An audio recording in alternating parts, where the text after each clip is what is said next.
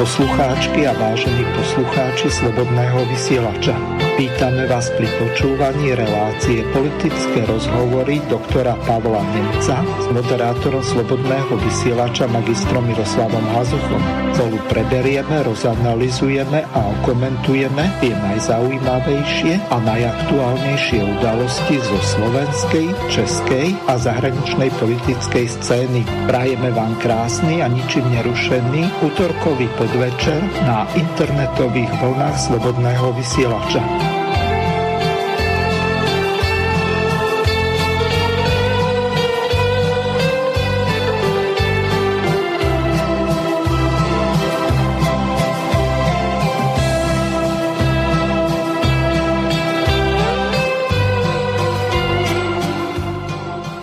Prajem príjemný podvečer poslucháčom Slobodného vysielača.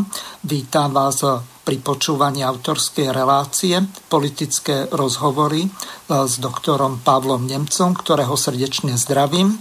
Dobrý podvečer. Príjemné, po, príjemné popoludne prajem všetkým poslucháčom Slobodného vysielača, takisto vám do štúdia. Pavel, čo sme si na dnes pripravili, keď je to vaša autorská relácia? Tak troška sa pozrieme za hranice Slovenska, konkrétne do Spojených štátov. Tam bude jedna zahranično-politická téma prezidentské voľby, ktoré prebiehajú v tomto významnom štáte nášho civilizačného okruhu. A potom sa vrátime v takých troch témach e, k vnútornej politike. Budeme sa venovať COVID-19, tzv. druhej vlne a opatreniam, protiepidemickým opatreniam, ktoré sa momentálne zavádzajú. Ďalšej téme by sme sa troška povenovali, sú už známe mená na, pri voľbe generálneho prokurátora, takže tým nominovaným menám, aspoň niektorým. A na záver bolo e, sledované a prvostupňové rozhodnutie e, súdu vo veci Mariana Kotlebu 1488, takže to by sme tiež e, pár slov o tom utratili.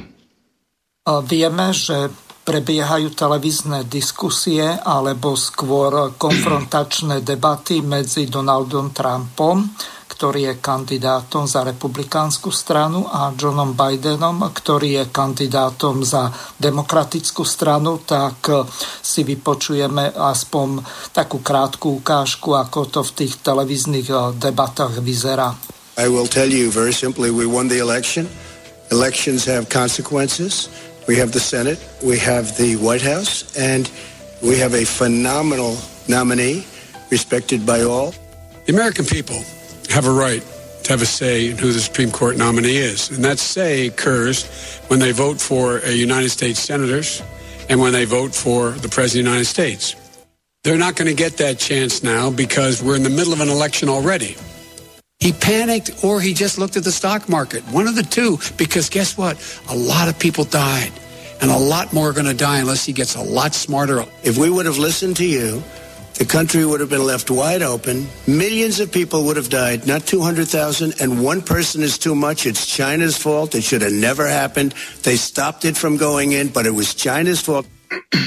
Tak eh, toľko zvuková ukážka. Nech sa páči, Pavel, môžete to komentovať a budeme sa venovať eh, tomu, čo to bude vlastne znamenať eh, pre celý svet, pretože výsledky amerických volieb tak celú geopolitiku do veľkej miery ovplyvnia. Takže nech sa páči. Áno, tá ukážka bola vlastne z prvej a zatiaľ jedinej diskusie medzi úradujúcim prezidentom Donaldom Trumpom a e, bývalým viceprezidentom prezidenta Obama v druhom fušnom období Joe Biden, Bidenom.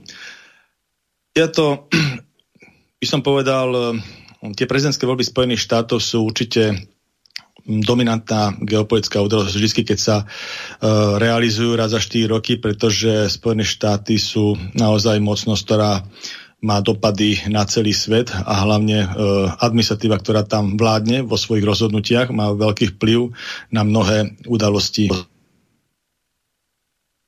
Uh, tých debát zatiaľ boli plánované tri Jedna sa uskutočnila, ju budeme, jej sa budeme aj e, venovať tým témam, ktoré tam urozneli. Bola ešte e, jedna viceprezidentská a tam už sa viacej neplánuje. Viceprezidenti sú za demokratickú, demokratickú stranu. Kamila Harris a čo sa týka čo sa týka kandidáta za republikánsku stranu, je to uh, Mike Pence. Títo mali jednu debatu a viacej už nebudú mať. Čo sa týka debaty prezidentských, tak tam boli plánované, jak som spomínal, tri. Jedna sa realizovala, jedna bola odrieknutá z dôvodu, že pán prezident Donald Trump uh, ochorel na COVID-19, ale zatiaľ je potvrdená ešte posledná debata 22. oktobra, kde sa opäť títo prezidentskí kandidáti stretnú, mali by sa stretnúť tvárou tvár. Keďže myslím si, že dneska e, bolo ohlásené aj oficiálne, že Donald Trump už postupil e, kontrolné testy na COVID-19 a boli negatívne, čo bola podmienka aj Johna Bidena, aby sa takejto diskusie ďalej zúčastnil. Čo sa týka samozrejme tých opatrení, v tých diskusiách boli oddelení plexisklami, to bude aj v tých ďalších debatách, takže e, myslím si, že z hľadiska hygienickej a epidemickej situácie by tie debaty mali prebehnúť v poriadku. Čo sa týka e, samotných tém tých debat, e, um, ten dopad aj bude mať nie, na ten náš civilizačný okruh toho slobodného sveta jednotlivých e, štátov, ktoré sú e, so Spojenými štátmi v bližšom kontakte, či už v rámci medzinárodných inštitúcií alebo organizácií, napríklad e, Severoatlantického paktu, dosah aj z hľadiska samotnej stranickej politiky, nielen geopolitiky. Pretože republikáni sú konzervatívni Vy, a, vypadáva a vám mikrofón, skúste s tým niečo urobiť. Mhm. No. A demokrati sú, sú vlastne uh, socialisti kvázi a liberáli v jednej, v jednej strane. Takže tieto politické línie, tieto dve hodnotové nastavenia aj z hľadiska tej, tej témy tej prvej diskusie, ktoré by som povedal aj sú témami najvyšší súd, to je vyslovene taká americká téma, kde vlastne ten najvyšší súd má veľké kompetencie z hľadiska Spojených štátov a ich fungovania, ich formy demokracie. Je 9-členný, uh, všetci tí kandidáti, všetci tí sudcovia sú volení doživotne, takže vyslovene až úmrtie, úmrtie nejakého člena Najvyššieho súdu uh, vyvolá novú voľbu to sa samozrejme nedá predigovať dopredu, takže niekedy sú prezidentské obdobia, kedy sa nevinuje, ne, nevymenováva žiadny člen Najvyššieho súdu Spojených štátov a sú obdobia, keď sa vymenuje viac tých členov uh, sú najvyššieho súdu, súdu Spojených štátov. A samozrejme, že uh, z hľadiska toho, kto práve vtedy vládne, ak taká možnosť nastane, tak aj ten kandidát uh, z hľadiska nejakého hodnotového nastavenia vyzerá. Čiže keď to spadá prezident a konzervatívny senát, má, konzervatívci majú väčšinu aj v senáte, ako aj dneska, alebo v tomto období volebnom, tak vtedy si hlavne z tejto hodnotovej orientácie. Naopak, keď vládnu demokrati a sú tam, e, majú demokrati aj väčšinu v Senáte, tak zase tam dávajú e, svojich nominantov z ich hodnotového sveta. Teraz vyšlo na prezidenta Trumpa na prezidentské obdobie 45. administratívy vymenovanie myslím až dvoch členov a je to veľmi sledovaná vec, pretože dosť úzko prosto sa sleduje, kto má väčšinu práve v tomto uh, najvyššom súde, v tom deväčlennom, pretože sa prediguje aj vlastne určité, určité rozhodovacia, určité rozhodovacia uh, kompetencia v nejakých konkrétnych veciach, hlavne takých tých, ktoré sú pre každý ten tábor rozdielne. Ehm, napríklad teraz sa rieši aj to, že už teraz je, by som povedal, v tom 9 najvyššom súde väčšinu majú konzervatívci a teraz ešte majú ďalšiu možnosť vymenovať ďalšiu členku, pretože zomrela bývalá členka a majú možnosť ďalšiu členku vymenovať. Tým by si ako posilnili, by som povedal, až e, k, k formátu 7 k 3. Hm. Takže No. Takže, takže budú mať absolútnu čo sa samozrejme teda keď prezident Trump vystúpil s tým, že je to v poriadku, pretože majú, reflektuje sa výsledok volie, reflektuje sa tým, že vlastne oni ako legitímny prezident a majú legitímnu väčšinu v Senáte. Zasa Joe Biden ako predstaviteľ demokratov to chcel tak nejaký navodiť, že vlastne teraz, keď to prišlo do takéto obdobia, už kvázi, keď sa volí, tak malo by sa s tým počkať a až po prezidentských voľbách to realizovať. Takže samozrejme, lege artis je to tak, ako hovorí prezident Trump, to znamená, že má to právo a môže to doplniť.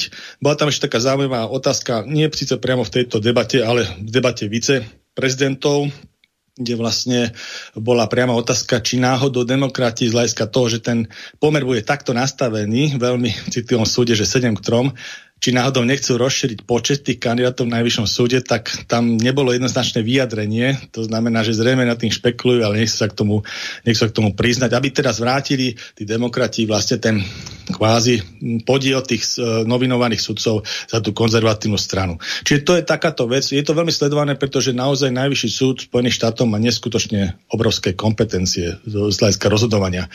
Uh, vyrieši sa to aj kvôli tomu, Napríklad jedna z témy sú témy potraty, ono je to konzervatívna téma aj na Slovensku a, a, a tiež to osciluje z hľadiska zápasu medzi liberálnym a konzervatívnym spektrom. Aj teraz sa to prejavilo v parlamente slovenskom ohľadom ochrany života. Niečo podobné aj v Spojených štátoch, aj keď tie témy, e, tie témy vyzerajú troška inak v krajinách, ako je Spojené štáty, kde sú napríklad gender ideológie legislatívne ustanovené, ale je tam napríklad tiež veľký zápas o, o tie potraty aj v súvislosti, v súvislosti s tým najvyšším súdom, pretože uh, m, Spojené štáty sú, sú, sú štátie, hej, to není, není ako unitárny štát, a v každom štáte platí troška iná e, legislatíva na ochranu e, teda života.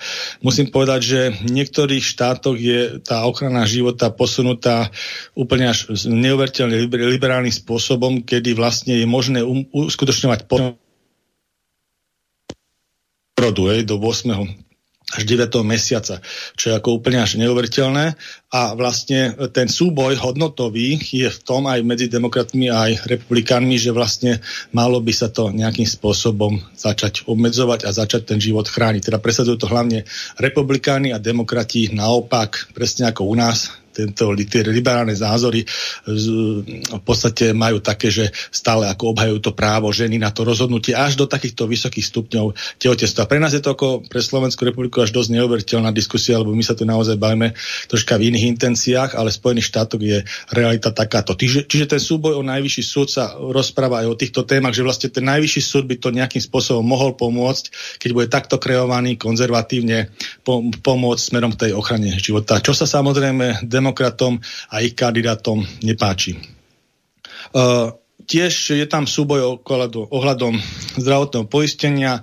Je to tiež jedna z tém kampane, je tak, tzv. Obamacare, uh, ktorý má viacero nedostatkov, ale zaviedla ho bývalá 44. administratíva. Je to už také plošné zdravotné poistenie, čo je, čo je má, má svoje nejaké rácio, ale konzervatívci mali veľa, veľa ponosov smerom k tým. Nie tak samotný systém sa im nepáčil a tak ďalej. Oni mali, e, treba povedať, že Spojených štátov nebolo povinné zdravotné poistenie a bolo tam poistenie vyslovenie na, na tom, že či sa vy rozhodnite a boli tam rôzne tie programy v rámci súkromného poistenia možnosti hej, od, od, od úplného, úplnej spolúčasti až po nejakú 20%, po 10% to sa dá proste nastaviť alebo vôbec žiadne poistenie nemať a keď dojdete na zdravotnický zákrok, tak to proste vykešujete. Obamacare bol taký nejaký prechod k určitému stupňu Uh, nejakého plošného poistenia, ale mal veľa, veľa, veľa nedostatkov. Republikáni ho chceli zrušiť, nepodarilo sa im to počas tohto funkčného obdobia, tak ho aspoň nejakým spôsobom vylepšili. Je to taká vnútropolitická americká téma, alebo tie zdravotnícke programy si každý štát nastavuje sám takže, ale, ale je to jedna z tém tejto, tejto kampane.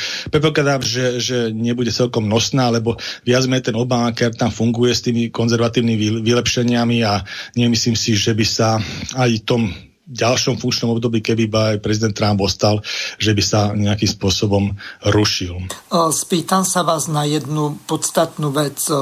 Spojené štáty majú približne 320 miliónov občanov a začias Obamu, to znamená pred nejakými 4-5 rokmi, tak sa hovorilo o tom, že až jedna štvrtina, to znamená približne 80 miliónov ľudí je nepoistených. To znamená, že tam patria väčšinou tí pristahovalci, ktorí robia za nízku mzdu a zrejme nemajú na to, aby si to zdravotné poistenie mohli zaplatiť, tak e, to mal riešiť za nich štát.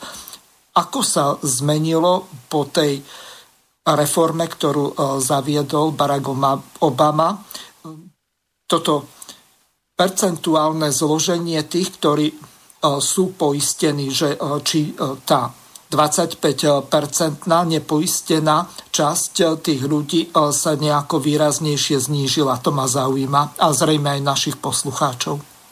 No až také priame podrobné informácie štatistické ja nemám teraz v dispozícii, ale e, čo som sa rozprával s ľuďmi, ktorí sa tým Obamacare zaoberali Spojených štátov svojho času z hľadiska konzervatívnej pozície, tak tam boli také výhrady, že keď e, ste e, vstupovali do toho systému ako s nejakou, nejakou zdravotnou indispozíciou v čase, keď ste vstúpili do toho systému, že ste už o nej vedeli, boli tam problémy z hľadiska vstupu do toho systému a potom e, z hľadiska tých samotných platieb im hovorili, mi hovorili tí vlastne, a to boli Američania, že im sa to neoplatí platiť, ten Obamacare, radšej zaplatia nejakú pokutu, lebo tam proste, keď zaplatíte pokutu, tak potom nemusíte sa toho zúčastňovať, toho Obamacareu, tak eh, toho, tak asi toho povinného nejakého plošného poistenia. Takže zaplatíte, zaplatíte pokutu a im sa to oplatilo zaplatiť pokutu a potom, keď bol nejaký zdravotný problém, tak to proste kešovať alebo si urobiť súkromné zdravotné poistenie. Ale to bolo ešte v čase, tieto informácie predtým, ako tam vstupovali konzervatívci do toho, keď sa im to podarilo zrušiť, ten Obamacare, lebo oni ho pôvodne chceli zrušiť a keď ho začali eh, vylepšovať mysle toho, že odstraňovali odstraňovali, odstraňovali z neho tieto výhrady. Ale z hľadiska toho, že ako to prejavilo, ak sa vypýtajú v tej otázke z hľadiska nejakých tých najchudobnejších občanov a tak ďalej, tak uh, tú štatistiku ja, ja by som nemohol teraz poskytnúť, lebo nemám tú informáciu takto. Pravím, že ja som to vyslovene poňal len z hľadiska tej kampane, že to tam prebiehalo, prebiehalo to aj v diskusii medzi Trumpom a Bidenom, Prebiehalo to aj medzi viceprezidentskými kandidátmi, ale vyslovene len z hľadiska konkrétnosti, to znamená e, tých, tých vecí, ktoré predpokladám, že vyčítali konzervatívci e, tým, tým demokratom pri tom, ako to upravovali. Nič i viacej sa v tých diskusiách, diskusiách e, neobjavilo. Ale treba to spomenúť z hľadiska toho, že vlastne bola to jedna z tém a rezonuje to samozrejme. Zdravotná starostlivosť rezonuje v každom štáte. Je to citlivá téma, hej? Je tam aj veľký rozdiel medzi, medzi všeobecnými nemocnicami Spojených štátoch vybavenia a špecializovanými nemocnicami, súkromnými nemocnicami.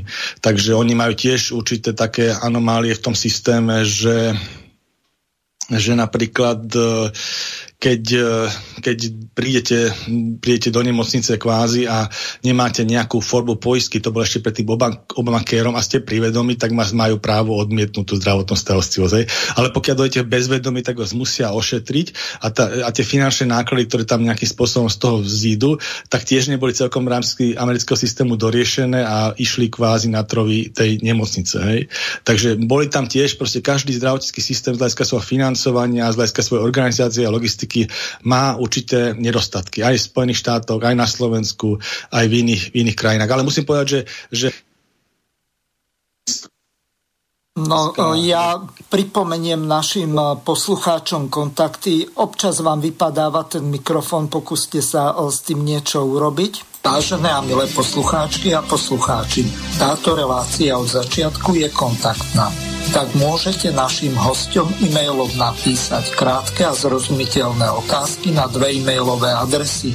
studio.bb.juh zavinať slobodnyvysielac.sk druhá studio.bb.juh zavináč gmail.com Gmailovú adresu prosím uprednostnite poslednej polhodine relácie Okrem toho môžete využiť aj zelené tlačítko s ikonou obálky a poslať po vyplnení formulára priamo otázku z našej web stránky Slobodného vysielača. V poslednej hodine bude zapnuté telefónne číslo plus 421 910 473 440, operátor je Svan alebo Štvorka Taktiež môžete využiť WhatsApp alebo Viber, ktorý je spárovaný s týmto mobilným číslom.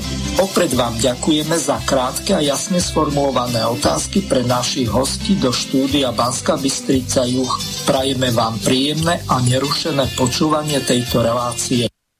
Takže toľko základné informácie. Pavel, budeme ďalej pokračovať môžete dokončiť, ale ja ešte vám položím jednu dosť dôležitú otázku. E, vieme o tom, že počas e, toho prezidentovania, ak to vôbec môžem tak nazvať, e, Donalda Trumpa, tak Donald Trump a jeho administratíva nezačala žiadnu ďalšiu vojnu vo svete. Z niektorých eh, sa snažili nejakým spôsobom vycúvať, či už z Afganistanu alebo eh, dokonca z Iraku. Po prípade neboli ochotní angažovať sa vo vojne v Líbii. Takisto v Sýrii, tak už e, tam americkí vojaci chránia len e, tie ropné polia, na čom vedia zarobiť, e, tak tomu sa, v tom sa angažujú alebo tomu sa venujú. Ale teraz jedna veľmi dôležitá otázka na vás. Za predpokladu, že by vyhral Joe Biden, tak bude mať zrejme veľmi silného ministra zahraničných vecí a takisto obrany respektíve vojny, ak to vôbec môžem tak nazvať, z toho dôvodu, že on otvorene hovorí, že zničí do 48, možno 72 hodín čínske lodstvo a takéto svalnaté rečima. A zás na druhej strane tá jeho potenciálna viceprezidentka Kamala Harris, tak to je ako to povedať, jastrabica od jastrabov. No, skrátka, veľmi militantná žena, ktorá zrejme bude oveľa agresívnejšia ako napríklad Hillary Clintonová. Takže nech sa páči, môžete toto objasniť našim poslucháčom. Áno, súhlasím s tým, že vlastne Donald Trump počas svojho prvého funkčného obdobia bol veľmi aké boli zvyklosti v tých prechádzajúcich funkčných obdobiach iných prezidentov Spojených štátov. Čo sa týka zahraničnej politiky, oni sa priamo, ja by sa k tomu dostal, oni sa priamo ako tematicky nevenovali geopolitike ako také, ale venovali sa Číne. A to viac menej je len ohľadom tej svojej obchodnej vojny, kde vlastne aj keď to troška dovysvetloval potom v rámci viceprezidentskej debaty, lebo treba povedať, že tá prezidentská debata bola troška cholerická, na obidvoch stránkach, ale však samozrejme sú to samotní kandidáti. Tá viceprezidentská debata bola taká vysvetľovacia, viac menej a kľudnejšia, tak tam bol väčší priestor na takéto, no, by som povedal, tematické dovysvetľovanie tých politík konzervatívcov a demokratov. Takže tam tú činu troška viacej rozviedli, ale v zásade to je také, že um, konzervatívci popreli, že by mali nejakú vojnu obchodnú s, s Čínou. Proste majú svoje záujmy a tie chcú presadiť rôznym spôsobom v tom by pokračoval zrejme Donald Trump vo vzťahu k Číne. Čo sa týka mm, Joe Bidena, tak ten vlastne mm, sa v zásade nejak výsledovaní k tej, tej téme nevymedzil, ale bol taký nejaký pocit, že zrejme by tam došlo k nejakému umierneniu toho tlaku, ktorý vlastne momentálne so svojou administratívou na Čínsku ľudovú republiku vyvíja Donald Trump. Napríklad e, Ruská federácia sa tiež nejakým spôsobom v tých kampaniách e, z hľadiska tém nepremietla ani vzťah k nej, okrem nejakých drobných invektív, ktoré tam no, smerom k Donaldovi Trumpovi e, povedal Joe Biden ale tie invektívy padali aj z druhej strany, tak tomu sa moc nechcem venovať, to berem ako také korene tej kampane, e, ale z hľadiska vecného, že by sa nejak zadefinovalo pozícia Spojených štátov po voľbách, keby tam bol demokratický kandidát alebo e, konzervatívny, tak jednoznačne nebola deklarovaná. Samozrejme, že tieto voľby sa vždy vnímajú tak, keď sa uchádza nejaký kandidát z nejakej strany do, v rámci kontinuálneho funkčného obdobia, teda o to svoje druhé funkčné obdobie, že to je vlastne ako keby voľba o ňom, hej? že vlastne ten, ten super je taký ako buď má šancu, alebo nemá, ale je to o tom, či, či to tá, či tam je spokojnosť Donaldom Trumpom ako prezidentom Spojených štátov, že vlastne o tomto hlavne tie voľby teraz budú a o jeho politike. To znamená aj o tej geopolitike, ktorú viedol. A tá geopolitika, e, keď už teda o tom rozprávame, to je len o tom, že nevolá nejaké vojny, ale naozaj on svojím spôsobom aj mnohé veci začal prekonávať. Veď sú pekné teraz príklady o tom, že z hľadiska no, blízkovýchodného ktorý sa dosť tak sleduje, um, teraz dostal dokonca podporu aj od afgánskeho Talibanu, je, že vlastne získal ten svoj mandát, potvrdil to a vlastne pomohol aj stabilizovať, stabilizovať ten Afganistan aj odchodom e, amerických jednotiek. Hej? Takže aj takáto vec tam objavila. Takisto na tom blízkom a strednom východe, že vlastne e, pomáha uznaniu, jednak, že previezol americkú ambasádu Jeruzalemu, čo je tiež veľká vec, čo sa predtým mnohé administratívy neodvážili spraviť. On to spravil a v rámci tohto ešte dokázal aj pomôcť e, v rámci rokovania medzi Izraelom a medzi Spojenými arabskými emirátmi a Bahrajmom, že vlastne došlo na vzájomnú uznaniu a očakáva sa, že budú sa pripájať ďalšie arabské štáty smerom k tomuto procesu. Čiže ten blízkovýchodný proces eh, má určité, by som povedal, také mierotvorné, mierotvorné prvky tiež aj z hľadiska mm, novej dohody medzi Mexikom a Kanadou e, o dohode NAFTA, to je taká ich e, hľadiska obchodných, obchodných záujmov pre Spojené štáty významná vec. E, treba povedať, že celkom sa mu nepodarilo a to všeobecne e, znížiť e, deficit obchodu medzi Mexikom, teda oni majú taký opačný, tú obchodnú bilanciu medzi Mexikom a Spojenými štátmi a Čínou a Spojenými štátmi, ale tiež to má určitý, určitý taký gradín, že sa to začne zlepšovať aj kvôli tejto dohode, aj kvôli tej, tým novým vzťahom s Čínou obchodným, o ktoré sa, o ktoré sa snaží. A takisto aj to duševné vlastníctvo, lebo tam boli veľké ponosy smerom k tomu, že vlastne je tam veľké revizné to sú také veci, ale samozrejme, že niektoré veci ešte budú musieť dobehnúť a budú, no, budú mať možno nejaký dopad aj na tie ďalšie funkčné obdobie, ktoré by, o ktoré sa uchádza.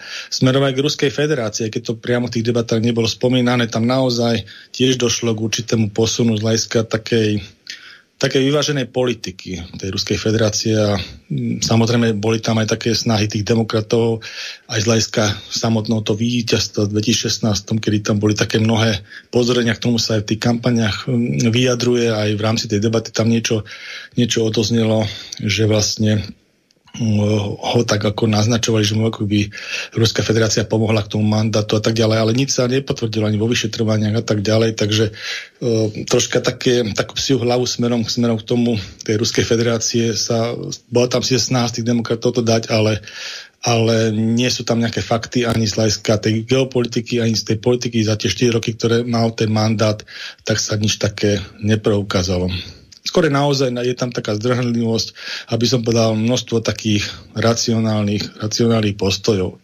No ja by som sa vrátil potom k druhej téme, e, k tej, tej kampane medzi teda tej debate medzi Donaldom Trumpom a Joe Bidenom. To bol COVID-19, to je, taká, to je taký teraz evergreen celosvetový, riešili aj prvú vlnu, aj druhú vlnu samozrejme, z hľadiska tých opatrení, ktoré tam, ktoré tam boli prijaté.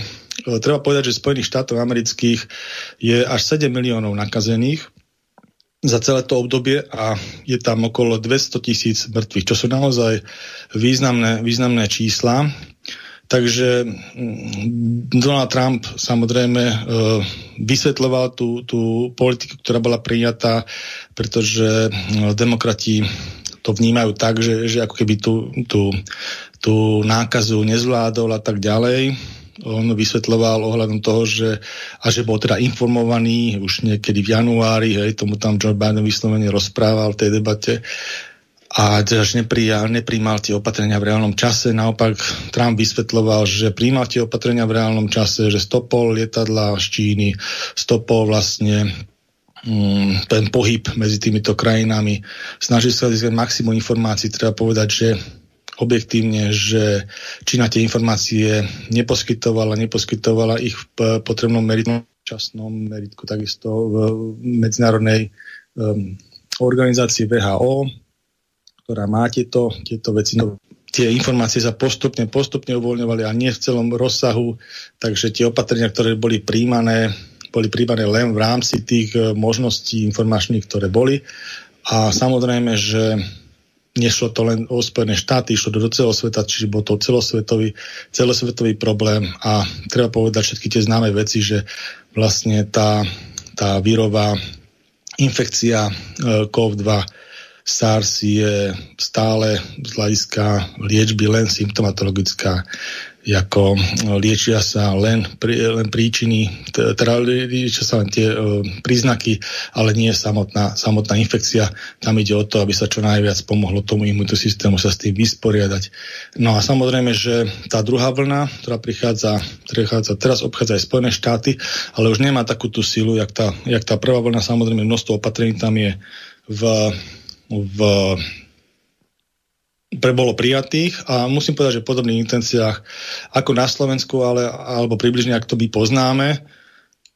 A tiež sa tam rozprávalo o tom, že, že tá očkovacia látka, že tá veľmi, veľmi veľký tlak a veľká snaha ju vyvinúť, ale samozrejme, že nedá sa to, nedá sa to urychliť, pretože má to tiež svoj program vývinu a tak ďalej, aj z klinických testov a všetko má svoje čas. Teraz uh, tam boli konkrétne spomínovaní spomínaní uh, firmy Pfizer a Johnson Johnson, čo sú americké firmy, ktoré na týchto programoch no, vývoja vakcín sa podielajú, ale zrovna dnes som čítal informáciu, že Johnson Johnson pozastavila, pretože tie testy, pretože klinické, pretože mali nejaký problém, takisto aj európska firma nejaká, mm, myslím, že Sanofi to bola konkrétne alebo pardon, AstraZeneca pozastavila tiež, pretože v klinických testoch sa objavili nejaké, nejaké problémy ohľadom bezpečnosti tých vyvíjaných vakcín. Ale to je štandardná vec, proste v rámci tých protokolov sa to rieši aj zase vývinu. Ale treba tiež povedať, že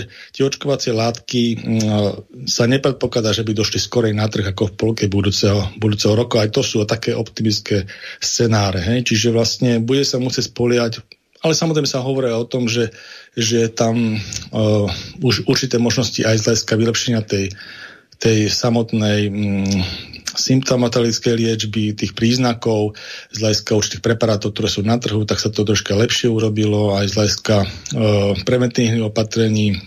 Takže, takže sa lepšie zvládajú aj tie ťažšie a rozvinuté stavy. A stále treba povedať ten COVID-19, že je vo svojom vo svojej špecifikácii smrteľné ochorenia, hlavne teda, to treba povedať, pre imunodeficientné stavy. To znamená e, nejaké ochorenia, ktoré majú vplyv na e, imunitný systém. Buď metabolické, onkologické, alebo, alebo kardiologické a tak ďalej. Čiže e, u tých, u tých ľudí, ktorí sú 100% zdraví, ako v úvodzovkách, že neberú žiadne lieky, nemajú nejaké takéto ochorenie, tak ten priebeh v 90% ochorenia je mm, v podstate veľmi, veľmi mierny. Mhm. Ja sa vás e, spýtam na jednu podstatnú vec. E, do minulej relácie, to znamená včera nám napísal poslucháč Vladimír, pán doktor Blaha nie je lekár, ale filozof a politolog, tak e, na to odmietol odpovedať v tom zmysle, že nechce vyzerať ako nejaký truhlík alebo dedo Ševedo, ktorý vie všetko. No, poslucháč Vladimír sa spýtal na to, že čo sa robí s tými testovacími vzorkami alebo tými výtermi, tak aby sa to nedalo zneužiť opakovane, pretože to už dodávam ja, to on tam nenapísal. Aspoň z toho to vyplynulo, že popri eh, zbraniach, tak eh, v podstate farmaceutický eh, priemysel, to znamená lieky a lekárenské a zdravotnícke materiály, tak sú rovnako výnosné alebo dokonca výnosnejšie, čo sa týka zisku, tak jeho otázka smerovala k tomu, že či sa to nedá nejako zneužiť alebo použiť opakovane, aby sa tých vzoriek urobilo, z tých vzoriek urobilo viacej testov, lebo ten test je pomerne náročný finančne. No je tak samozrejme, že má svoju cenu, takže nevedel by som dôvod, prečo by sa to robilo opakovane, opakovaný ten test z nejakého jedného odberu a by som povedal, že znehodnocovali by sa ďalšie sady, takže aj čisto ekonomicky to nemá aké rácio, takáto úvaha. Čiže vychádzajme z toho, že sa robí vždycky len jeden človek, na to sa používa konkrétny test, teda set, testovací set a ten sa vlastne tým, že sa použije, znehodnotí. Hej? Čiže tak ako to sa dá uzavre. Čiže no a... nedá sa to použiť opakovane, tá istá vzorka, alebo ten istý výter, alebo neviem, ako sa to presne robí. Nemám o tom vedomo, že by sa to dialo. Ani nevidím racionálny dôvod, prečo by sa to dialo. Je, že vlastne. Mm-hmm. To už by sme, viete... No, to je konšpiračná teória, jasné. Možno na úroveň takého Denikena. Nevidím tam rácio. Proste jeden set na jednoho človeka, jeden odber a výsledok sa sleduje. Mm, dobre, asi prejdeme k ďalšej téme. E, budeme sa venovať e, tomu sporu medzi Matovičom a Sulíkom. Ja to mám rozdelené. Ešte by som mohol, ešte by som mohol nejaké dokončiť? Nech sa páči, dokončite. Pár tých bodov. Takže ten COVID-19 sa preberal, potom sa preberala ekonomika, tam e, ohľadom toho, toho samotného ako COVID-19 to má tiež dosah taký, jak u nás, zapnutie, vypnutie. E, tiež treba povedať, že v, v Spojených štátoch sa v marci február, marec, myslím, e, uzavrela ekonomika v mnohých štátoch a práve z tohto dôvodu, že sa presne nevedelo, akú má smrtnosť ten vírus a tie ďalšie informácie, potom sa to postupne začalo otvárať. Bol tam aj diskusia medzi, George, teda medzi Joe Bidenom a Donaldom Trumpom, že samozrejme tie uzáverky sa robia v Spojených štátoch na základe tých jednotlivých e, štátov, to znamená nie centrálne, takže ten, ten uzavretie toho štátu tom rozhoduje ten lokálny guvernér. A boli tam dosť diskrepancie medzi nimi, že keď bol z demokratickej strany, tak sa inak choval, ako keď bol republikán aj z hľadiska tých opatrení a tak ďalej. Dokonca niektorí, niektoré tie štáty sú uzavreté ešte doteraz a chcú to otvoriť až dňom volieb.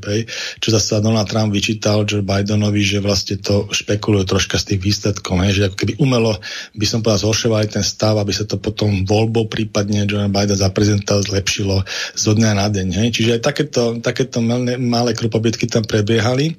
Všeobecne tá ekonomika, Donald Trump počas toho funkčného obdobia sa snažil znížiť dane a znížiť regulácie, čo sa mu, snaž, čo sa mu aj podarilo a naštartoval tú ekonomiku, dá sa povedať, do, do, do tohto začiatku roku, keď sa prepukol COVID-19 a, a ekonomika sa začala zatvárať Spojených štátov, tak má naozaj výrazne lepšie, lepšie výsledky v komparácii s predchádzajúcim obdobím. Ten COVID-19 to troška, troška zmenil dosť výrazne, ale O tom bola tam tiež debata. No potom, e, potom tam boli také osobné veci medzi Trumpom a Bidenom ohľadom, ohľadom toho, že na, na Donald Trumpa vytiahli to, že ako keby neplatil dane, lebo v rámci optimizácie daní e, svojich daňových odvodov, že vraj zaplatil za niektorý rok, neviem, či 2016 alebo 2017 len nejakých 750 dolárov. A keď sa ho pýtaš, tak koľko zaplatil reálne, tak on teda nepreukazoval nič, ale povedal, že niekoľko miliónov. Hej. Čiže takáto, takáto debata tam prebehla, také iskrenie. Zase naopak na George Bidla vyšiel Donald Trump s tým, že jeho syn potom ako sa stal viceprezidentom e, pre, u prezidenta Obamu, tak vlastne začal veľmi dobre zarábať. Hej? A zarábal na obchodoch s Ukrajinou, s Čínou a dokonca tam spomínal nejaký konkrétny benefit zo strany muskovského starostu. Hej?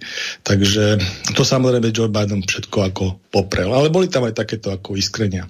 Potom sa preberalo z hľadiska tej demati, te, te, témy voľbnej kampane, tých debatách, v tej debate e, rasové násilie, pretože to naozaj Spojenými štátmi, hlavne po, po tom zákroku nešťastnom na Georgia Floyda, uh, kedy vlastne tou dusivou technikou a tak ďalej, došlo k jeho usmrteniu, spustil taký ten mechanizmus toho násilia, tak tomu sa vyjadrovali obidva títo kandidáti. Samozrejme, že um, Donald Trump to z hľadiska svojej vízie, teda svojho, svojho pladu diskutovať tým spôsobom, že v poriadku demonstrácie sú na mieste to možno slobodne vyjadrovať svoje názory, ale nesmú byť násilného charakteru lebo povedal samozrejme, že v tých Spojených štátoch e, existuje okrem radikálnej pravice aj radikálna lavica, ktorú hlavne e, reprezentujú také až neomarxistické marxistické hnutia ako Antifa, tá sa tiež ale ako aj tzv. hnutie na čierny život, záleží, ktorý, ktorý spôsobom ničili aj mnohé znamenali niečo v americkej histórii a takisto útočili aj na bielých spolupčanov a na ich majetky a tak, bolo to mnohé, mnohé tie televízne šoty sú známe, aj tie videá. Tu Donald Trump povedal, že musí, musí jednoznačne v Spojených štátoch vládnuť právo a poriadok a musí sa dodržiavať čo sa týka tých svoch, tak tam prijal napríklad zákon o tom, že keď niekto bude poškozovať nejakú sochu na verejnom priestranstve Spojených štátov, tak dostane 10 rokov na tvrdo a násilie skončilo, hej, zo dňa na deň. Lebo treba povedať, že v Amerike zase, keď sa príjme nejaký zákon, nejaká norma, tak je rešpektovaná a vymužiteľná. Na tom je za, založený ich spôsob života. Uh, George Biden vlastne, uh, keď sa opýtal, že či by sa vedel, vedel teda Donald Trump, keď sa opýtal, či by sa vedel nejakým spôsobom dištancovať od týchto od týchto aktivít, napríklad BLM, tak sa nevedel, alebo, alebo vo vzťahu k Antife, hej, tak e, tam to, to bolo také tiež zvláštne. Naopak, zase on povedal nejaké radikálne hnutie, George Biden smerom k Trumpovi a on povedal áno, proste dokázal sa aj v tom priamom prenose dištancovať nejakých konkrétnych násilných aktivít, lebo treba povedať, že okrem lavicového extrémizmu v, v Spojených štátoch je aj pravicový, takže a má tiež konkrétnych nositeľov, konkrétne hnutia. Takže toto bola taká jedna debata. Samozrejme, že, že sa dohodli na tom, že rasové násilie sa asi nikdy úplne neodstránil v Spojených štátoch, ale nesmie, nesmú sa ako vzdávať nádeje a, a, a snažiť sa nejakým spôsobom um, proste ten stav napravovať, že, že jedine, čo môžu stratiť nádej. Takže aj keď oni povedia, že Spojené štáty, že nie sú, nie sú krajina s svojím násilím a nejaké tie prejavy, keď tam sú, tak treba to potierať. Na tom, na tom sa viac menej zhodli z obidvoch, obidvoch strán. Čo týka ešte tej debaty, prebiehali klimatické, klimatické témy smerom k environmentu. Tam ešte, ešte sa vrátim k tomu COVID-19. Um, Trump vystúpil aj z VHO, treba povedať, hej, na, na základe toho, že teda povedal svoju úlohu z hľadiska informácií. Cena bola jednoznačná, že odstúpil z Parískej dohody, takisto aj odmieta tie emisie, ten, ten, ten nový zelený úder, ak sa to nazýva. Proste on vychádza z toho a konzervatívna americká politika bola čo najmenej drásava smerom k tomuto životnému prostrediu, ale nesmie to obmedzovať našu ekonomiku hej, drakonickým spôsobom. A hlavne musia to urobiť nejaké synergii, pretože on hovoril, že keď e, by to bolo také, že tie dohody, ak boli postavené, aj tá Paríska dohoda, alebo tento, tento nový e, zelený údel, tak boli z hľadiska ich priemyslu a ich e, ekonomiky likvidujúce a, hlavne boli nevýhodné oproti Číne, oproti Európe a tak ďalej. Takže on preto tento dôvod vlastne zverejňoval. Ešte ten, ten Joe Biden on hovoril vlastne uh, ako predstaviteľ takého globálneho pohľadu alebo globalistického tak vlastne, že k tej parížskej dohode oni určite chcú sa vrátiť, aj Spojené štáty chce vrátiť aj do VHO a e, čo sa týka toho zeleného údelu s tými emisiami, tak povedal, že tam jeho názor je ako taký, že, že to asi nie. No a John, John Trump mu povedal teda ako, že no ale tak ste to proste v rámci demokratickej strany predtým pretaktovali inak, hej? lebo oni chceli aj toto, toto novú zelenú údel znova sa k tomu vrátiť, ale on povedal, že ja som teraz demokratická strana, hej? mňa zvolili a ja hovorím, že nechceme to. Hej? Lebo tam ide o to, že vlastne v rámci energetického mixu Spojených štátov sú určité položky, ako napríklad Slovenská republika má v energetickom mixe jadrové elektrárne. Hej? A keby sme napríklad išli na ten environmentálny niektorých tých ľudí, environmentálne požiadavky a povieme, že z jadrového, teda z energetického mixu Slovenskej republiky výjmeme jadrovú energiu, tak my sme ako republika skončili, hej? pretože na to nemáme jednoducho. Takisto v Spojených štátoch, keď sú nejaké takéto uh, nejaké takéto diskusie, tak uh, tiež, že urobiť, zaviazať sa k nejakému dátumu, že ten energetický mix zmeníte takto a takto, proste stojí nejaké peniaze. A tí konzervatívci hovoria, že to sú veľké peniaze na to, aby sme to spravili. Proste tam sa to neoplatí. V nejakom širšom časovom horizonte možno áno, ale nezavezujme sa k tomu. Robíme to prirodzeným spôsobom. A je na tom niečo pravdy, pretože napríklad Donald Trump síce toto takýmto spôsobom pertaktoval, odstúpil od tých dohôd, ale treba povedať, že za jeho funkčného obdobia, vyslovene na komerčnom princípe, sa energetický mix zmenil z hľadiska emisí k lepším číslam z toho dôvodu, že ubudol napríklad uhlie, podiel uhlia na získavanie energie, energie Spojených štátov. Ale, ale na základe niečo úplne iného trhového mechanizmu, akorát základe toho, že sa k tomu niekde zaviazal. Hej? Čiže dalo sa viac menej zapravdu takémuto zdravému sedliackému konzervatívnemu mysleniu. No a takže to by bolo z hľadiska tých klimatických vecí. A potom ešte tam bola téma legality volieb, som sa troška na tom pousmial, lebo tam sa naozaj rozprávalo o tom, že uh, Donald Trump uh, hovoril, že uh, je dosť možné, že je tam tá korešpondenčná voľba, to znamená, že sa volí cez poštu a toto je priestor na tú manipuláciu a tak ďalej. Joe Biden teda hovoril, že nevyzerá to, že by to bolo manipulateľné a druhá vec, že sa tu už takto volí minimálne 10 rokov, takže to bolo také a z hľadiska toho, či uznajú volebný výsledok, tak v podstate povedal, že ten, ten Donald Trump sa k tomu celkom až tak jasne nevyjadril. Joe Biden povedal, že áno, uzná, ale stále hovoril o tom, že je tam veľká možnosť tých pochybnení z hľadiska tej korešpondenčnej voľby. Takže to hľadiska tých, tých tej, tej volebnej kampane Spojených štátov. Čo sa týka tých stranických presahov, samozrejme, že treba povedať, že tí konzervatívci Ehm, vedení Donaldom Trumpom, majú taký pohľad ako no, tí konzervatívci a patriotov, čiže tie, tie strany, ktoré sú v Európe konzervatívne a tak ďalej, uh, by som povedal, majú určite k týmto, týmto témam bližšie, aj keď ten konzervativizmus Spojených štátoch alebo konzervativizmus v jednotlivých európskych krajinách e, tiež sa nedá úplne povedať, že to je presne to isté, lebo každá krajina vychádza z iných tých svojich, e, tých svojich skúseností, ale dá sa povedať, že asi 60-percentný prienik z hľadiska hodnotového nastavenia je, je, je identický. Kdežto tí, tí demokrati, ako ktorí majú v sebe tie dva prúdy, tí, tých liberálov a socialistov, tak tí majú tie globálne témy, hej, to sú tí globalisti, ako ich my, my poznáme na Slovensku a v Európe, to je ten progresívny smer. Treba povedať aj, že v demokratickej strane je dosť silnejúci ten, ten smer toho environmentu americkej demokratickej strany a, tý, a tých progresívnych krídiel sú dosť radikálni. Napríklad Bernie Sanders, to je taký známy, ale tam sú aj mnohé také ženy političky demokratickej strany veľmi radikálne a myslím si, že aj to, že dali v podstate Joea Bidena ako zo svojho kandidáta na prezidenta, je taký kompromis medzi týmito veľmi silnými radikálnymi prúdmi v demokratickej strane, pretože Joe Biden je, musím povedať, není predstaviteľom týchto radikálov tej demokratickej strany ako stranický.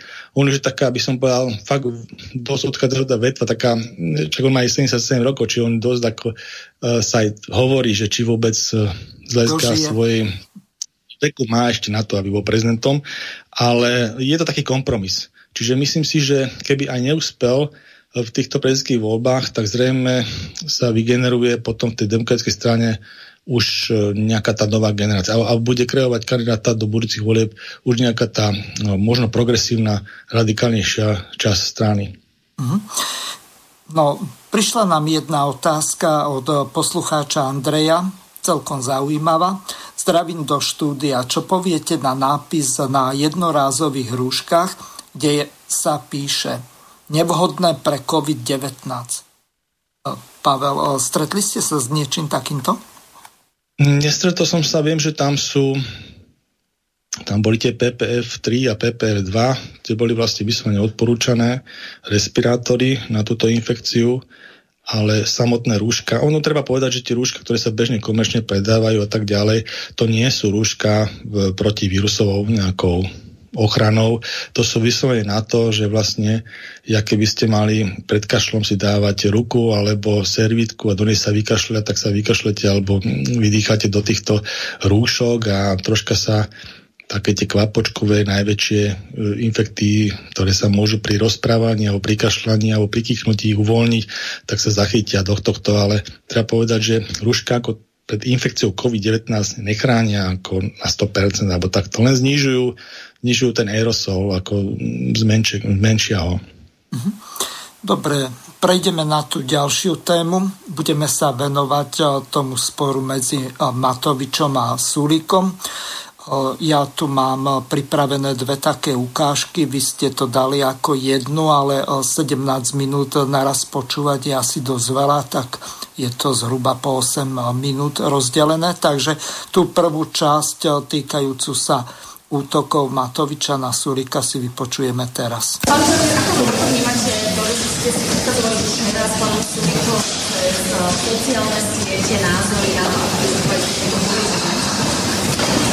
keď som odkazoval cez sociálne siete, tak som iba reagoval na to, že sme zistili počas ústredného krizového štábu, že jeden človek, ktorý tam najmenej času strávil, tak zrazu mudruje a okydáva vlastne všetkých, ktorí tam, či už na pandemickej komisii alebo na ústrednom krizovom štábe zasadali, že tam vlastne si iba z prsta cucajú a že tam nejaké táraniny prezentujú. Ako človek, ktorý z 11 hodín na pandemickej komisii na ústrednej krizovej, uh, ústrednom krizovom štábe strávil jednu jedinú hodinu a nebol schopný teda si ustúpiť zo svojho komfortu v takto kritickej situácii, nemá žiadne morálne právo takýmto spôsobom očierňovať špičkových odborníkov, ktorí sa na pandemickej komisii aj na ústrednom krizovom štábe naozaj poctivo zaoberali touto problematikou. Pán premiér, je možno, aby ste si to takto cez Facebook v komentároch podstatosne riešili? To už riešte vy.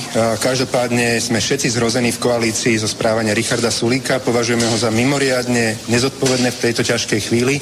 Všetci sme sa potrebovali postaviť za tie nepopulárne opatrenia spoločne, aby bol medzi ľuďmi čo najväčší rešpekt voči tým opatreniam. Jednoducho toto je, vo vojne sa tomuto hovorí sabotáž. A toto je z jeho strany naozaj sabotáž mimoriadne dôležitých opatrení, ktoré nás majú chrániť pred tým, aby sme si úplne zavreli krajinu, aby tu zomerali zbytočne stovky ľudí Čiže nech sa páči, je to na svedomí Richarda Sulika, že takýmto spôsobom nezodpovedným postupuje silou mocou zapekného a v takejto dôležitej situácii nepodrží kolegov, nepodrží tých, ktorí sa za tie nepopulárne opatrenia postavia, ale ide si svoju cestičku. Jednoducho je to nezodpovedné, nehodné predsedu koaličnej strany. Myslím si, že v Saske by sa mali zamyslieť. Nepočul som otázku. Ja si myslím, že v Saske by mali nájsť dôstojnejšieho reprezentanta, ktorý by mal túto stranu viesť.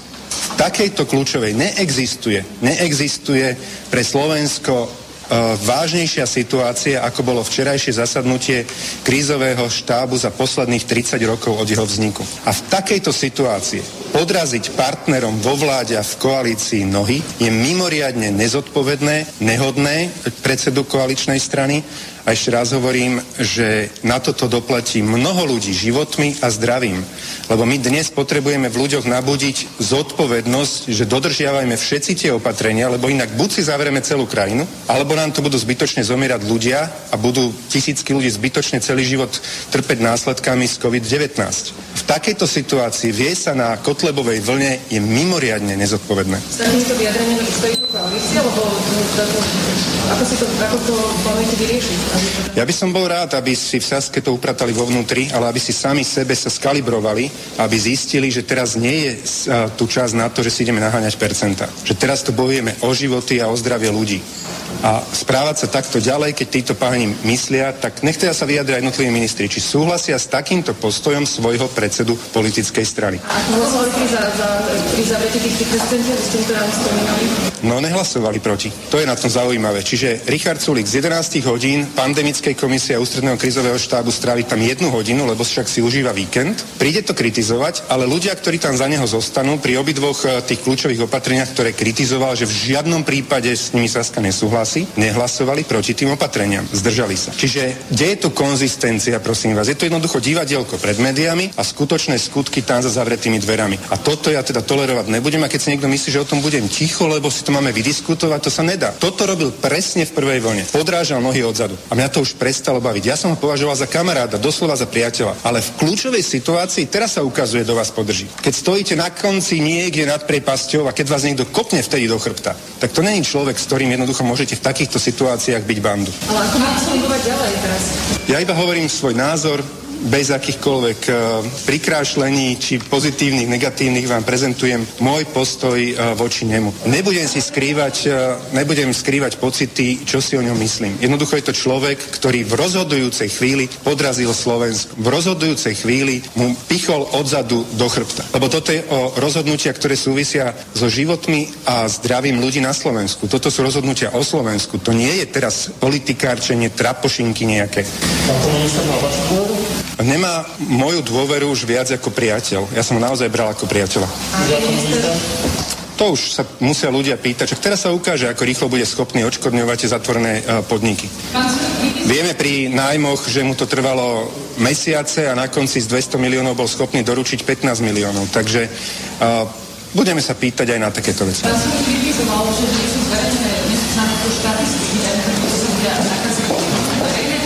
Ak by, ak, by, ak by pán Sulík z tých 11 hodín strávil tam aspoň 3 na tej pandemickej komisii a ústrednom krízovom štábe, tak by mal kvantum dát k dispozícii. Lenže pre neho je dôležitejší obed v luxusnej reštaurácii nedelný, ako byť tam, kde by mal byť a byť v práci. Za to je platený. Tí druhí ľudia z toho odrobili. Milan Krajňák tam bol aj 6 hodín v sobotu, aj 5 hodín v nedelu.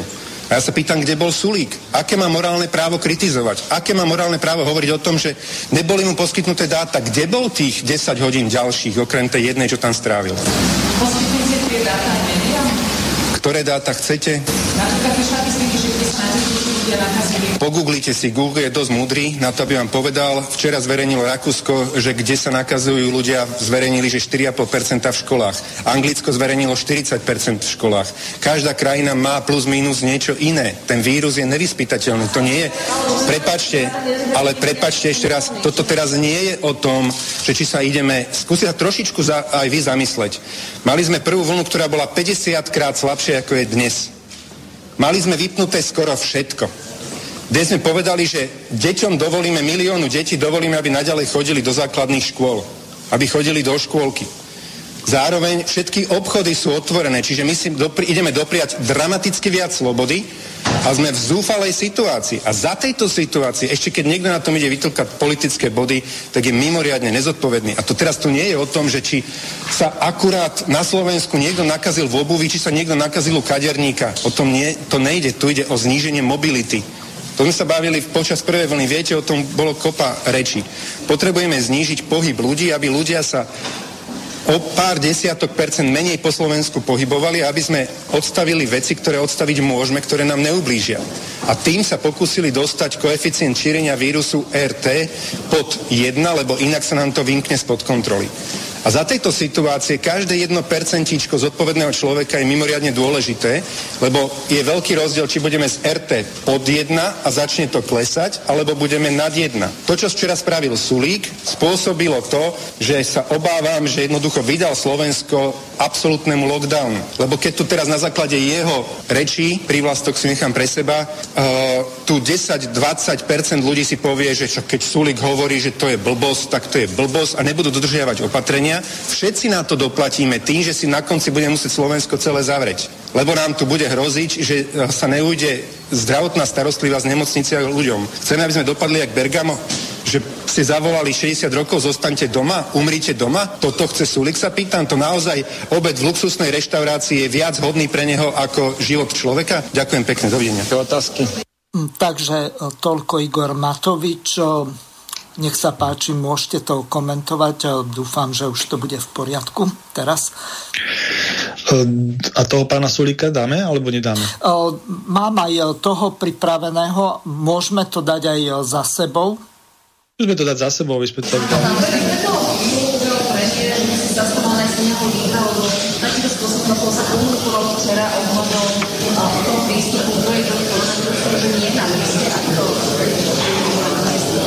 O tom, kto bude líder Sasky, rozhodujú členovia SAS v tajnej voľbe na kongrese a myslím si, že tento e, deň je, alebo táto chvíľa jedného dňa príde, už som líder Sasky 12 rokov. po skončení tohto volebného obdobia to bude 15. Všetko má svoj koniec, ale myslím si, že zatiaľ tá doba nedozrela. Každopádne o tom, kto bude líder, rozhodujú členovia SAS. Pán minister, Prosím? rokovania aj ten zvyšok? Ešte raz? Bolo to chyba od istého rokovania aj ten zvyšok, keď hovorí, že jednoducho nejaké dáta mali, ktoré boli rozhodujúce preto, aby Poprvé, na tom rokovaní za ministrom majú byť minister vnútra, ktorý to vedie, a minister zahraničných vecí a minister obrany. Ministerstvo hospodárstva posiela svojho zástupcu na krízový štáb a to samozrejme vždy robíme a vždy tam chodí moja poradkyňa Jana Kišová. Napriek tomu som sa včera tam rozhodol ísť, preto lebo chcel som sa priamo zodpovedných spýtať, aké majú dáta, na základe akých podkladov a akých dát a akých faktov chcú zavrieť reštaurácie, fitness centra, divadla a kina. Dozvedel som sa od hlavného hygienika, že také dáta nemajú. Konkrétne mám na mysli dáta napríklad priesku medzi tými, čo sú skutočne chorí, alebo tými, čo ležia v nemocnici.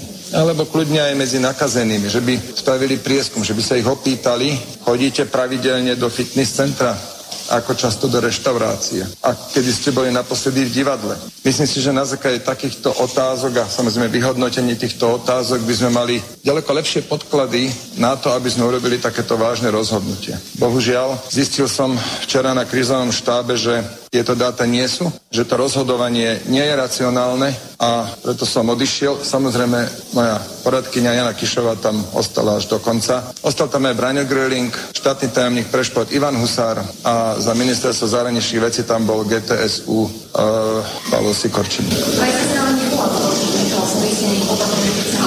Ešte raz? Pri hlasovaní naša strana nebola proti hlasovaní za to, aby sa zatvárala. To bolo na pandemickej komisii, alebo včera myslíte? To je úplne nepodstatné. Uh, ústredný krizový štáb nerozhoduje o tomto, je to len poradný hlas a budeme rozhodovať na vláde. Tam proti budeme. A opakujem, ja som tam včera išiel na vecnú diskusiu, po dvoch hodinách a 15 minútach som sa vecnej diskusii nedočkal, tak som odišiel. A môže to byť správne, lebo hovorí pán premiér, ale aj ministri, že trochu politikárčite. Prosím? Že politikárčite. To fakt, hej? Aha, no tak viete čo, ja sa k takýmto vyjadreniam nebudem, nebudem to komentovať, nevidím tam žiaden zmysel. Ako dokážete takto fungovať, keď takýmto spôsobom odkazujete veci v koalícii hrozí, hrozí kríza? Uh, nie, my si, počkajte prosím vás, to myslím si, že vnímate nesprávne my si rozhodne nič neodkazujeme. Ja som včera na krízovom štábe môj názor veľmi jasne vyjadril. Zatím som ho veľmi jasne vyjadril v osobnej komunikácii s Igorom Matovičom. Ja teda rozhodne nemám zapotreby tu niečo odkazovať, ale áno, je pravda, nevyhýbam sa novinárskym otázkam a včera pri odchode som povedal môj jednoznačný postoj. A to som robil to som robil prakticky vždy aj s vedomím, že sa to nie vždy všetkým páčilo. Tak asi som mal ten pocit, mám ho aj dnes. Veľmi mi chýbala diskusia postavená na faktoch a takisto mi chýbali dáta, na, základe, na základe ktorých by sme vedeli zodpovedne rozhodnúť o tom, že zavrieme 20 tisíc reštaurácií. Kladal som viacero otázok, ktoré jednoducho Nedáva mi to žiaden zmysel. Ideme zavrieť reštaurácie, kde, kde musia byť dvojmetrové odstupy, rúška, dezinfekcia, ale naďalej máme MHD zadarmo, vlaky zadarmo, kde je ďaleko vyššia koncentrácia ľudí. Zavrieme reštaurácie, nezavrieme hotely. Teraz, keď niekto ide niekde na výlet, tak ako, čo má jesť? Pýtam sa, keď všetko má byť zavreté. Alebo ak sa to na hotelové reštaurácie stiahovať nemá, tak sa pýtam, či tam je zrazu nižšie riziko. E, vypukli nám tie ohniska na svadobných oslavách e, na Orave.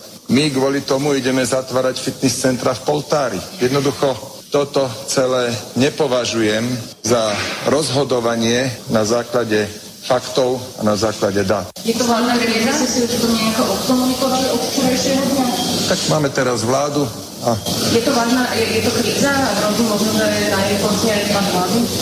Pozrite, nemôžete prosím vás každého e, názorového rozdielu robiť krízu. Jednoducho uvidíme, ako sa to bude ďalej vyvíjať, ale mojou úlohou je, dožadovať sa rozhodnutí na základe faktov. A ja som spolu zodpovedný za tieto rozhodnutia. Ale ako dokážete fungovať, keď takýmto spôsobom jeden odbor rozprávať? Napríklad pán premiér povedal, že ste strátili jeho vlastne Tak Musíte sa jeho pýtať, prečo to povedal, ale vy ste hovorili pred chvíľkou, že jeden o druhom hovoríme. Neviem, čo ja by som povedal osobné na premiéra, nepamätám si kedy. No tie kviachaniny na tom krizovom štábe, poďte si tam na budúce sadnúť a nikdy viac mi túto otázku nepoložíte.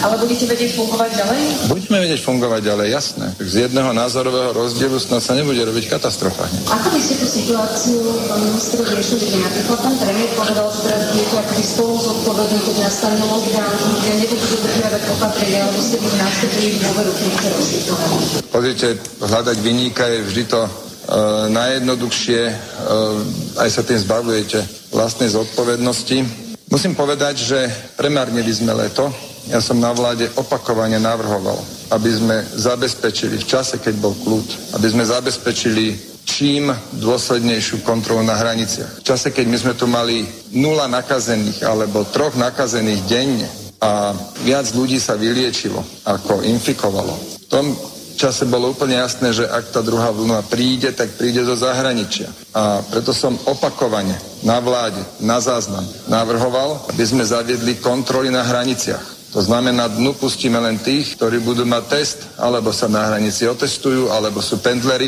alebo majú výnimku ako šoféry kamionov. Bohužiaľ, toto všetko vyšlo na prázdno.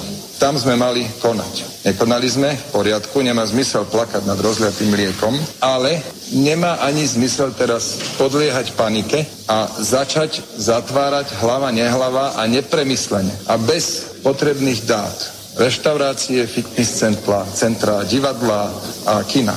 Môžete možno presadzovať, aby štát zverejnil podrobnejšie dáta? Som za to. Som za to, aby štát zverejnil všetky dáta, ktoré má, okrem dát, ktoré sú podľa príslušného zákona citlivé alebo utajené. Viete už, ako budete odškodňovať tých gastroprevádz, či máte predstavu a bude to drahé a nebude to postatočné. Totiž, keď chcete kohokoľvek odškodniť, potrebujete tzv. schému. Tu vám musí schváliť komisia. A oni veľmi prísne dávajú pozor na to, aby to nebola nepovolená štátna pomoc. Preto to s tým odškodňovaním vôbec nebude jednoduché, no ale samozrejme budeme to robiť. Čo to znamená, že bude, bude na to peňazí, alebo... Peňazí bude toľko, koľko vyčlení minister financí Heger, ale tá, ten, ten mechanizmus nájsť podľa čoho, ako, budeme, no tak budeme ho hľadať, aby sme ho čím skôr našli a samozrejme tie reštaurácie musíme odškodniť, ale to, to im skrátka ten ušlý zisk nenahradí. No tak e, toto ma celkom prekvapilo. Prečo my by sme sa ako daňoví poplatníci mali e, skladať na zisky podnikateľov? Viem pochopiť, e, že tí podnikatelia by mali mať refundované minimálne tie odvody, či už za seba, alebo za zamestnancov, alebo mzdu, ktorú musia vyplatiť v tej stanovenej, zákonom stanovenej výške tým zamestnancom. Lenže prečo zisky by sa mali preplácať. To ma zaujíma a potom môžete plynule nadviazať. Ja by som to povedal troška aj zo šir- širšieho aspektu a ja sa k tomuto COVID-19 mm. Je to horšie teraz s tým mikrofónom.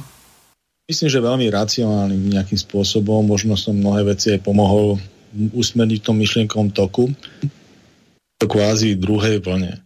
Ono mňa vôbec neteší, že je tu nejaký diskurs, ktorý sme práve vypočuli medzi predsedom vlády a podpredsedom vlády. Niečom racionálny, niečom iracionálny. Treba povedať, že oproti tomu marcu máme o mnoho viacej informácií o samotnom tom SARS-CoV-2 ako povodcovi, tohto, to, toho povodcovi, ako vírusovom povodcovi tohto ochorenia. Vieme ďaleko viacej ohľadom toho, ako sa chová, kde sú komplikácie, celkom sa už aj vyfarbila určitá symptomatologická liečba. Vieme o tom priebehu aj u tých ochorení, u tých jednotlivých e, skupín, ako to prebieha, ktoré sú rizikovejšie, ktoré nie sú rizikové. Toto sa malo nejakým spôsobom vyhodnotiť tom oddychovom čase, o ktorom sa rozprávalo. To znamená, ten oddychový čas ja vnímam od toho polky mája tohto roku až do tohto septembra. To je to obdobie, ktoré si myslím, že sa tu nás zanedbalo celkom určite zo strany kompetentných. ministerstvo zdravotníctva v prvom rade, ale aj ostatných rezortov, možno aj systémov ako vlády. A nás toto zastihlo ako keby s tými istými opatreniami, ktoré sme privali v marci. Lenže teraz je úplne niečo iné, hej, táto druhá vlna. Vypnúť ekonomiku ako v marci, nás to stálo z nejakého deficitu 2,8 miliardy po nejakej úprave bude 10 e, miliard eur, čo je obrovský deficit. Keby sme to urobili ešte raz, my na to nemáme, na to vypnutie. Takže čo sa týka tých ekonomických vecí, tak a tých medicínskych, keď to premostím, tak naozaj všetky protiepidemické opatrenia, ktoré by sme mali v túto chvíľu v štáte príjmať, by mali byť také, ktoré zabezpečia, že ľudia budú v práci a detská v školách. A striháme to, čo není potrebné, hej, z hľadiska toho sociálneho dištancu, lebo ten je dôležitý, toho zhromažďovania. Ale toto musí byť zachované. A ďalšia vec je, že treba povedať, že najviac ohrozené skupiny nie sú celá populácia. Nie je to 100% Slovenska, 5,5 miliónov obyvateľov, ale je to zhruba 10% ľudí. 10% ľudí, ktorí majú imunodeficientný stav. To znamená buď vplyvom veku, fyzického zostarnutia, 65 a plus, hej, plus minus, alebo bez ohľadu na vek, ale máme imunodeficientný stav nejakým ochorením. Onkologickým to môže byť aj 15-ročný človek, hej? alebo 30, alebo ochorenie, metabolické ochorenie, cukrovka, obezita a tak ďalej. Je tam celá škála. To sú ohrození ľudia. Alebo ktorí berú nejaké medikamenty, ktoré by som povedal zhoršujú tú imunitnú odozvu. Takže toto sú 10% ľudí a tým sa treba venovať. Netreba obmedzovať populáciu, lebo z hľadiska tých dát, že tu máme okolo pol milióna testov, je tu nejakých cez 20 tisíc uh, nakazených, skryte dajme tomu 6 a už nevieme vystopovať tie klastre, nevieme vystopovať u jednotlivých tých nákaz e, pôvod, to znamená, kde sa nakazil ten človek, tak už prechádzame vlastne, aj keď sa o tom nehovorí, do komunitného spôsobu šírenia. No a ten komunitný spôsob šírenia znamená, že neviete vystopovať ten, ten zdroj nákazy toho konkrétneho človeka. Takže musíme sa rozhodnúť, že či zmeníme paradigmu postupu s touto infekciou. To znamená, že by sme sa mali venovať tým 10% tej, tej ohrozenej skupiny z hľadiska toho sociálneho dištancu a tých 90% nie urobiť také opatrenia, aby tam tomu, tomu premorovaniu celkom sa nedá zabrániť, ale aby neprebiehalo exponenciálne. To znamená obrovskými nárastami. Hej? To proste nechceme. Takže musíme, a zároveň musíme šetriť tú ekonomiku. To znamená, že musíme zabezpečiť všetkými tými opatreniami, aby sme neomedzovali ľudí, ľudí v práci. Takže, a detská v školách. Takže keď sa rozumiem nadrobe, napríklad, ak by to vyzeralo u tých detí, je, že keď máte 30 detí v triede, tak tam máte 4 deti, ktoré sú imunodeficientné. Tak tie by išli na dištancné vzdelávanie. Ale nie celá trieda, nie celá škola. Lebo vieme, že u 90% tých detí ten prebeh je veľmi mierny a symptomatologický takmer, hej? Takže, ale tie 4 decka sú ohrozené. No a keď nevieme urobiť také opatrenia, alebo respektíve nie sú tak účinné, aby sme zastavili premorovanie, lebo to sme teraz svetkami, tak sa musíme starať o tých 10% ohrozených. A na toto musia byť sledované. To znamená návštevné dní u tých domoch senioroch, návštevné dní nemocniciach na tých oddeleniach, kde takéto pacienti LDH e, ležia, alebo onkologickí pacienti. Toto sú naše cieľovky. Alebo tí seniori, ktorí žijú bežné prístupu, e, ich sociálneho dištancu by tam boli pri najviac ohrozenou skupinou, aby netestovali takíto ľudia a tak ďalej. Ale tých 90% ľudí, ktorí vlastne majú veľkú šancu, že to ochorenie prekonajú bez nejakých veľkých príznakov, bez nejakých veľkých potiaží, tak tých necháme fungovať v tom systéme. Lebo inak sa to nedá. Proste my na to, čo sme urobili, to vypnutie celého Slovenska alebo veľkej časti Slovenska, my na to jednoducho ekonomicky nemáme. A toto není otázka len Slovenskej republiky. To je otázka aj sveta. Hej? Lebo aj tie ostatné štáty presne túto vec riešia. Samozrejme, každý ten štát má troška iné makroekonomické ukazovatele, trošku inú výkonnosť ekonomiky, trošku inú výkonnosť zdravotnického systému a tak ďalej. Treba povedať o tom zdravotníckom systéme. My už tu máme určité liečiva, ktoré pomáhajú symptomaticky liečiť toto ochorenie. Sú tu na zásoby rendesivíru, sú tu na zásoby nejakých kortikoidov, nejakých tých um, podporných ďalších liečiv špecificky vitamínov, ja neviem, chelatového zinku a ja neviem, káčka a tak ďalej. Proste vieme s tým niečo nejakým spôsobom urobiť určite viacej, ako sme vedeli v marci. Máme tu už nejaký stav aj tých plus tých ventilácií, máme tu reprofilizované nejaké e, lôžka, máme tu nejaký upgrade toho pandemického plánu. Proste sme určite logisticky viacej pripravení hej, na túto vec. Takže samozrejme z hľadiska týchto čísel, ktoré tu máme, väčšiu relevanciu pri takomto systéme zmenenej paradigmy, hej, prístupu, že sa venujeme 10%, majú zmysel potom tých, ktorí sú vlastne na tých plusných ventiláciách, tiež ťažké stavy. Lebo to nám pri tom premorovaní začínajú ako tieto ukazovatele byť dôležitejšie, pretože keď už začína takéto komunitný prenos, tak už sledovať tie klastre, to proste už ako nemá význam. Čiže ani, ani to už nedokáže, má ísť ako armádov a tak ďalej. Proste komitné šírenie, keď sa rozbehne, tak tam naozaj sa musí sledovať len to, aby nedosiahlo exponenciálny nárast. Lebo celkom sa to potlačiť nedá. A ďalšia vec, že potom sa robia iné veci, že, že zoberte si tak, že v tejto krajine, v Slovenskej republike, je tu asi 50 tisíc plus minus zosnulých ročne. Hej? To znamená, to je taký ten pri, ten, ten demografický, demografický upgrade je asi takýto, že, že tých 50 tisíc odtiaľ to odíde, ľudí zomre prirodzenou smrťou alebo nejak inak a zhruba toľko sa aj narodí. Hej?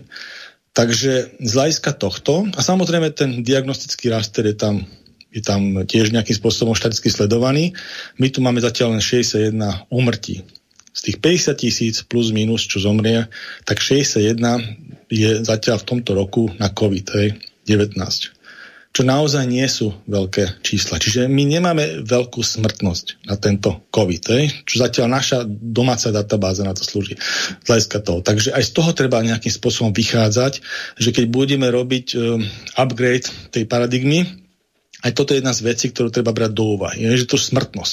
Keby tá smrtnosť bola dramaticky iná, tak toto tu nerozprávam. Ale keď tá smrtnosť takáto, jak je teraz tu na, u nás, na slovenskej populácii, a druhá vec, bortíme sa tu s nejakými opatreniami, ktoré budú zjavne neúčinné a hlavne ekonomicky nás úplne zrujnujú, to je úplne známe a teraz, čo bolo aj smerom k tomu, že by sa mali zatvárať gastronómie a ja neviem ešte ďalšie obmedzenia fitness centra. Úplne nelogicky fitness centra sa zatvárajú, pretože fitness centrum ako taký tam chodia, chodí, chodí chodia vlastne nie tých 10% tých postihnutých, ale tých 90% a hlavne tam chodia ľudia zdraví, to sú mladí ľudia, trénovaní v nejakej fyzickej kondícii. To je veľmi dôležité aj z hľadiska všeobecný vírusový nákaz. Ako máte fyzickú kondíciu. Ten pohyb je zdravý. Predsa cez ten COVID sme mali to, že vlastne narastla to hmotnosť obyvateľstva, pretože sa proste nehýbalo. A, a, a obezita je jeden z rizikových faktorov e, priebehu negatív, teraz zlej, zlého priebehu COVID-19. Hej. Vlastne obezní ľudia majú ďaleko horší priebeh tejto, tohto ochorenia. A my tu chceme zatvoriť fitness centra, úplne ne, nezmyselne. Hej. Takže uh, to je ďalšia vec, ktorá proste nerozumiem tomu, prečo, prečo takéto opatrenia nejakým spôsobom chcú príjmať. Takisto tú gastronómiu. Tam naozaj ide o to, že to je existenčný problém pre tie mnohé prevádzky.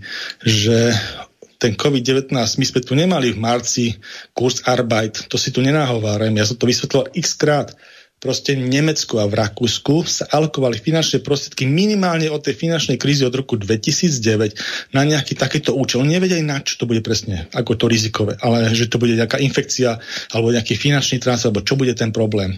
Ale šetrili na to. A keď to prišlo, tak napríklad v Rakúsku to znamenalo to, že vy ste dostávali za, na 3 mesiace a potom sa to predlžilo na 6 mesiacov proste 80 až 100% svojho príjmu, čistého príjmu.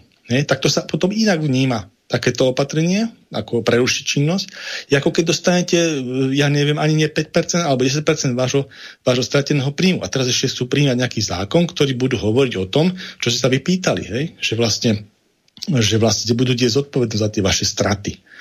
Takisto, že sa to príjmal nejaký núdzový stav. Otázka je, čo tým sledovali, pretože ten núdzový stav, keď sa prijal taký, ako bol, bez nejakých ďalších tých obmedzení, na čo by sa mal vzťahovať, spôsobil aj to, že tam dochádza k neprirodzenému extrémnemu nárastu trestov za rôzne iné činy, na čo aj nejaká opozičná strana poukázala. Čiže to sú také, by som povedal, technické nedostatky hej, pri opatreniach, potom nelogické z hľadiska medicíny a potom samozrejme aj z hľadiska ekonomiky, že sa dotýkajú ekonomiky, ktoré vlastne ja som stále hovoril od toho marca, že pre Slovenskú republiku COVID-19 je o mnoho bežnejšia hrozba ekonomická ako medicínska. A to tvrdím aj teraz pri tejto dlhej vlne, aj keď máme väčšie tie čísla.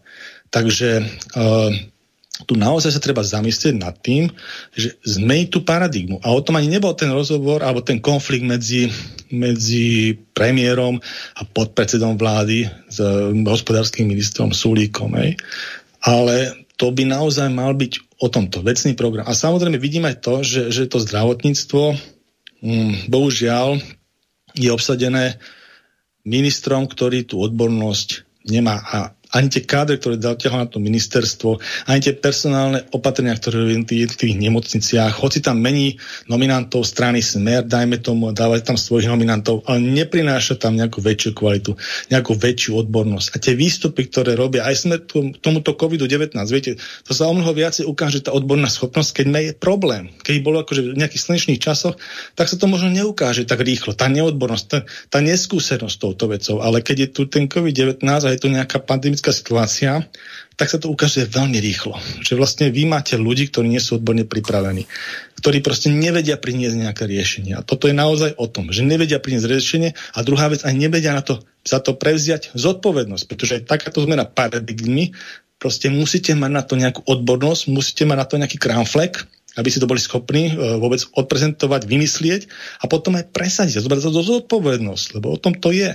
A naozaj my, my, sa, my, sa, my sa týmito opatreniami, ktoré momentálne sa príjmajú, že, že rozmýšľajú, že vypnú ten štát, že, že uh, ja neviem, to, tú školskú dochádzku proste prejdú na tú dištanc vzdelávanie, to, to sú proste, a nevedia ani povedať, že dokedy, na aké obdobie, nič takéto nezaznieva. To sú veci, ktoré myslím si, že uh, môžu znamenať aj to, že ten sociálny zmier, ktorý tu je, aj s touto vládou, môže byť vážne narušený. Ja neviem ešte, aké, aké dôsledky to bude mať, ale môže to skončiť aj ľuďmi v uliciach. To si viem veľmi dobre predstaviť, lebo tá, tá nespokojnosť tu je veľká. To nejde o to, že to sú nejaké nepopulárne opatrenia. To ide o to, že to sú opatrenia, ktoré sú zle odkomunikované, nie sú v súlade so zdravým rozumom, príjmané ani, ani, ani nejakým spôsobom presadzované, proste tam nevidíme konca. Ja vám poviem príklad. Keď pozerám na to, čo robí Sebastian Kurz v Rakúsku, tak uh, tie opatrenia, ktoré sa príjmajú z hľadiska napríklad distančného.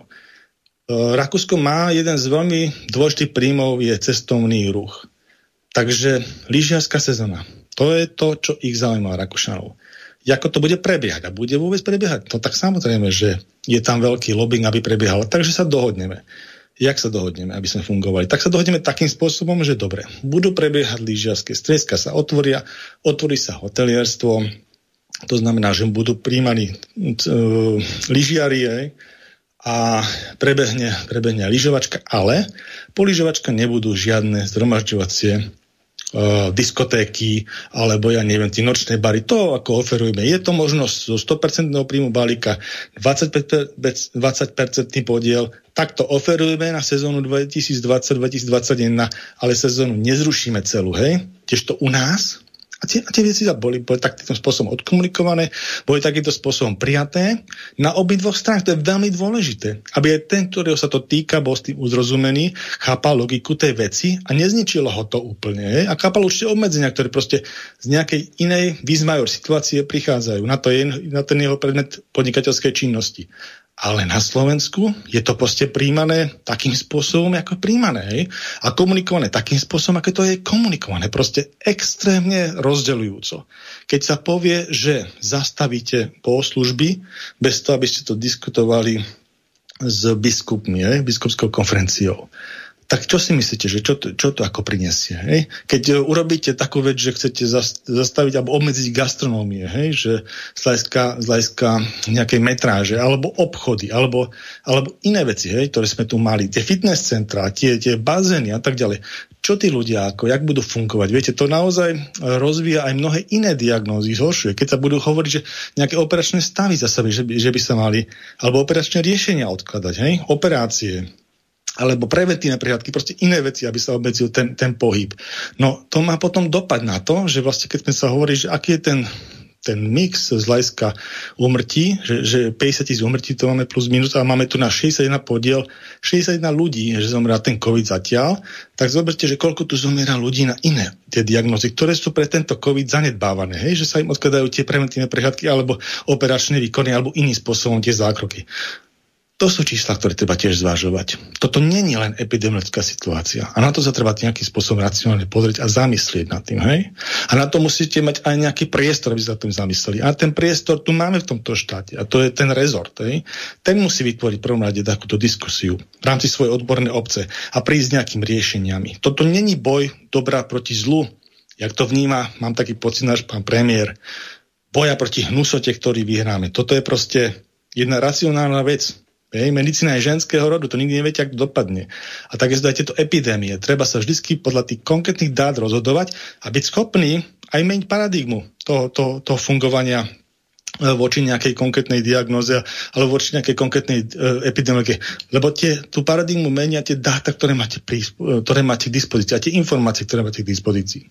Takže myslím si, že je tu čas na to sa zamyslieť týmto spôsobom, ktorým som hovoril, že venovať sa ľuďom z hľadiska tých opatrení, ktorí sú najviac ohrození. To znamená tých 10%. A nie venovať sa ako celej populácie. Cez optiku 60 tisíc skrytých nakazených by som povedal obmedzovať 5,5 miliónový národ.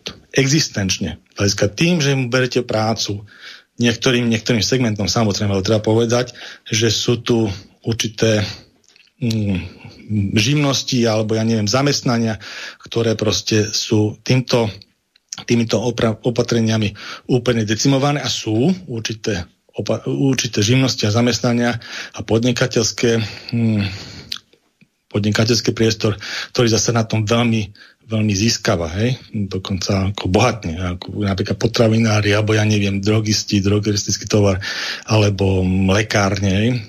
Niektoré časti strojáriny. A potom takí, čo podnikajú z hľadiska dopravy, alebo z hľadiska cestovného ruchu, alebo z hľadiska kumštu, hej, umelci, alebo z hľadiska gastronómie, a teraz po prípade fitness centra, všetky voľnoštýlové aktivity, iní živnostníci, ktorí sú naviazaní na to, hej, na týchto ľudí, tak proste tí majú veľké existenčné problémy.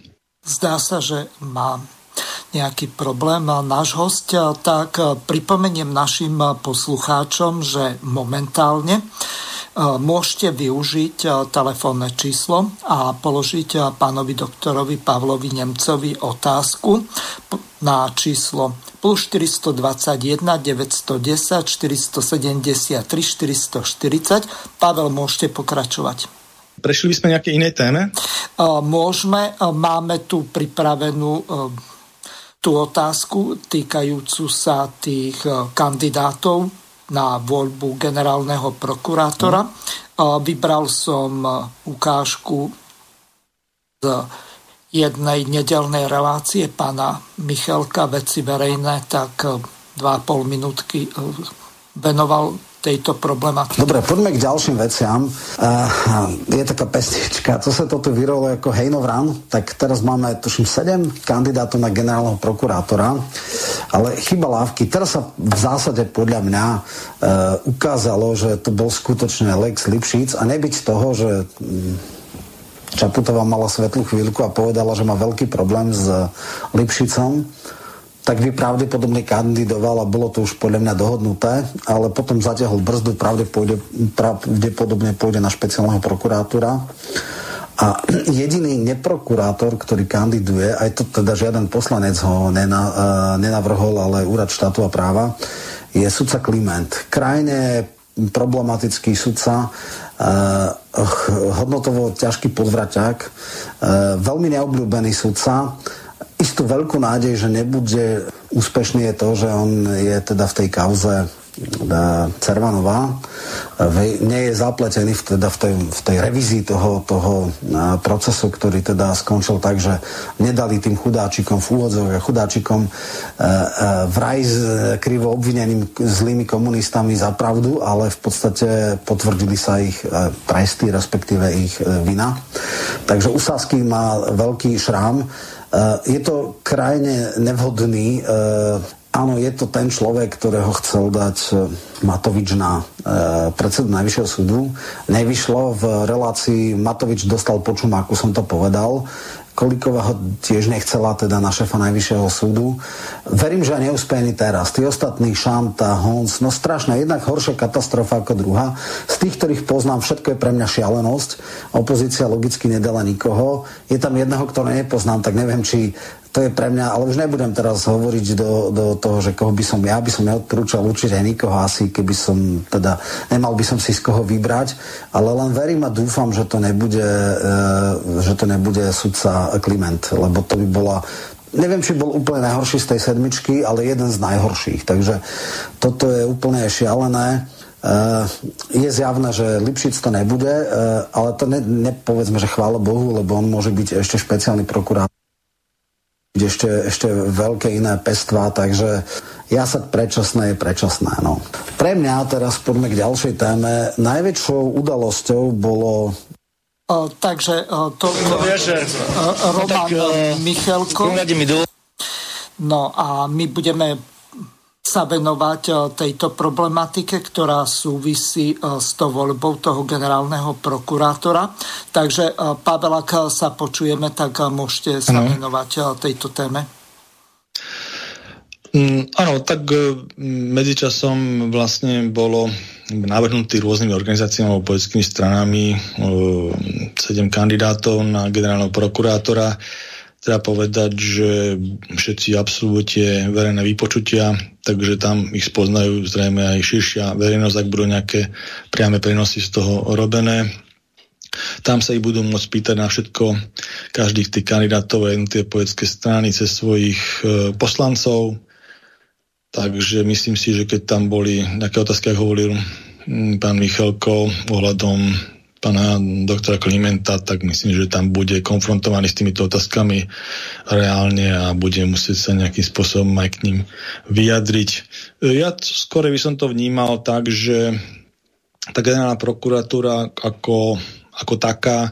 Mne troška ľúto, že neprodukovala niečo, som hovoril predchádzajúcich eh, vstupoch, že by bolo dobre, keby ako plénum generálnej prokuratúry, ako prokurátori vygenerovali ako kandidáta. Ono ho vygenerovala len rada, hej, čo je troška iná, iná, iná kvalita, iná validita tej nominácie a odporúčala konkrétne tá rada prokurátorov e, pana Čenteša.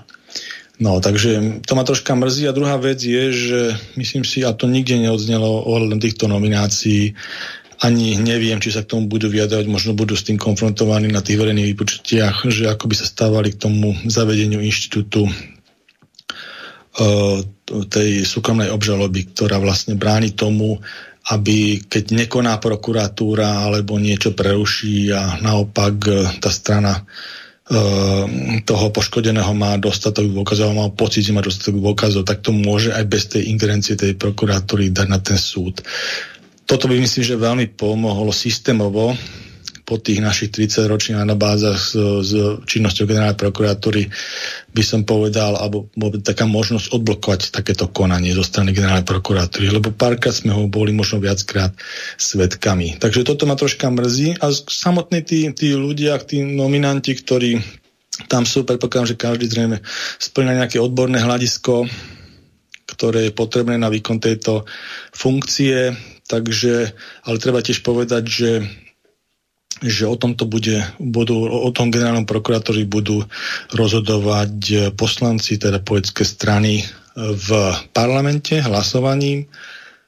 Musí mať teda tú nadpoločnú väčšinu na to, by bol zvolený. No a musí ju získať. Takže treba povedať, že o úspešnosti týchto siedmých kandidátov bude rozhodovať celkom určite uh, ich politické politický, politický lobbying, hej? Aký, aký sú schopní okolo svojej osoby vygenerovať. A tu mám také typy, osobne si teda myslím, že sú také tri najzaujímavejšie z hľadiska toho politického lobbingu. Je tam určite pán Jozef Centeš, ktorý by som povedal, že viem si predstaviť, že má takú podporu toho progresívneho tábora, ktorý má najsilnejšiu akvizíciu momentálne prezidentský palác ovláda a mm, je pravda, že má aj veľa podpory z tých štruktúr ako vysoké školy a tak ďalej. Boli tam niektoré tie aj radu prokurátorov a tak, takže to môže pomôcť ako byť jeden z tých, z tých favoritov tiež treba spomenúť toho Jurala Klimenta, ktorý sudcu ktorý si myslím, že hlavne má takú podporu takého toho deep state, toho hlbokého štátu, ktorý proste je naprieč politickým spektrom a viem si predstaviť, že mohol by získať v lobbingu tie, tie, tie možnosti toho úspešného hlasovania. A potom z hľadiska ešte poľského prepojenia je tam zaujímavý Maro Žilinka. To je človek, ktorý je sprehnutý s Danienom Lipšicom asi najviac z týchto ľudí.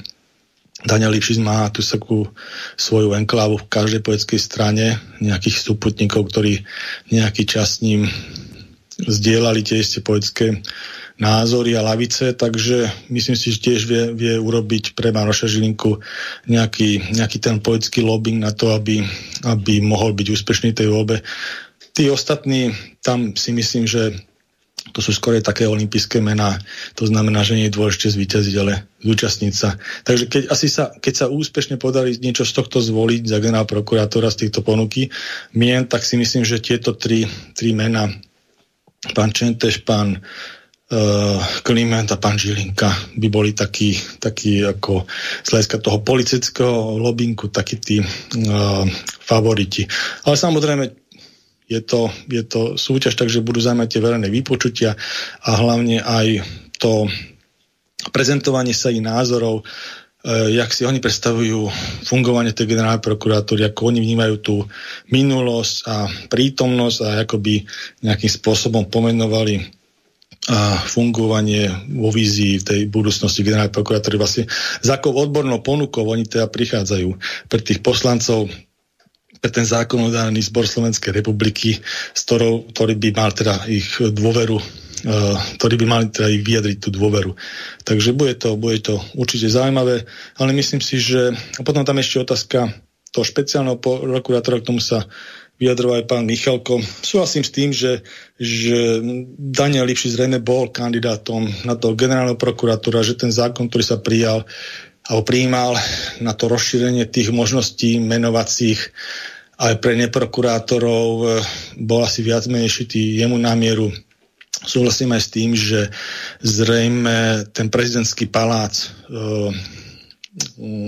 tým, že, tým, že vyjadril tú pochybnosť, túto, túto konšteláciu proste zrušil a myslím si, že Daniel Lipši sa stane perspektívne špeciálnym prokurátorom. No ďalší kandidát tam je eh, Hons a eh, to medzi ním a Lipšicom tak eh, nejaký veľký rozdiel nie je, ale ja by som to ešte doplnil ďalšou otázkou. Zmenila sa forma voľby generálneho prokurátora v parlamente, to znamená z tajnej na verejnú. Ako vy sa dívate na tento fenomén alebo túto zásadnú zmenu, pretože prípade, že by e, niektorý z tých e, poslancov e, hlasoval proti tomu zvolenému, respektíve nie za neho, tak by sa mu to niekedy mohlo vypomstiť, pretože generálny prokurátor má relatívne veľkú moc, dokáže zastaviť napríklad voči niekomu trestné stíhanie. Áno, tie kompetencie sú veľké tej generálnej prokuratúry, však preto je potom vlastne taký vždycky veľký tlak hej, na to, ako aj lobistický a iný, politický, na to obsadzovanie toho. To pýtali ohľadom tej, tej voľby. Tak je, je samozrejme, že, že my tu máme nejakú skúsenosť s tou, s tou tajnou voľbou, ja to tiež tak vnímam, že proste uh, bolo to, bolo to aj s tým pánom generálnym prokurátom Trnkom vlastne také vachrlaté, keď sa volil. E, sú tam racionálne argumenty aj pre jednu druhú možnosť. E, ja by som sa pocitovo prikláňal k tej tajnej voľbe so všetkými tými marazmami, ktoré sme s ňou zažili, lebo naozaj ja si myslím, že je veľmi dôležité jednak nepodozrievať tých poslancov primárne a vždycky a každý novozvolený poslancov proste z nejakých tých vecí, ktoré sme tu nás zažili v minulosti. Myslím, že takú predpovednosť nie je dobre mať e, voči nikomu, ani voči tým poslancom. A druhá vec, myslím, mne to manifestačne otvorené hlasovanie pripomína troška ten komunizmus, aj troška tú totalitu, keď sa to takto robilo ostentatívne, práve kvôli tomu, že tá davá psychóza aj tých ľudí, lebo byť sám proti je veľký problém. To chce si ako uľahčilo tým ľuďom aj ten svoj negatívny alebo, alebo nejaký iný názor vyjadriť. Takže ja osobne si myslím, chápem síce aj ten argument, prečo dávali tú otvorenú voľbu, tú verejnú, ale ja osobne sa k tomu neprekláňam a ja by som bol za tú, za tú tajnú voľbu. Napriek tomu všetko, čo sme tu, na, čo sme tu naabsolvovali. Práve z tohto dôvodu.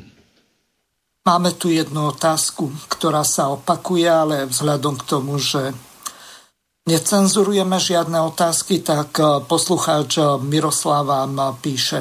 Aké konkrétne kroky ste urobili za posledné tri mesiace preto, aby bolo zdravotníctvo bezplatné, napríklad zubar, vyšetrenia, diagnostika, CT a tak ďalej. Ďakujem za odpoveď.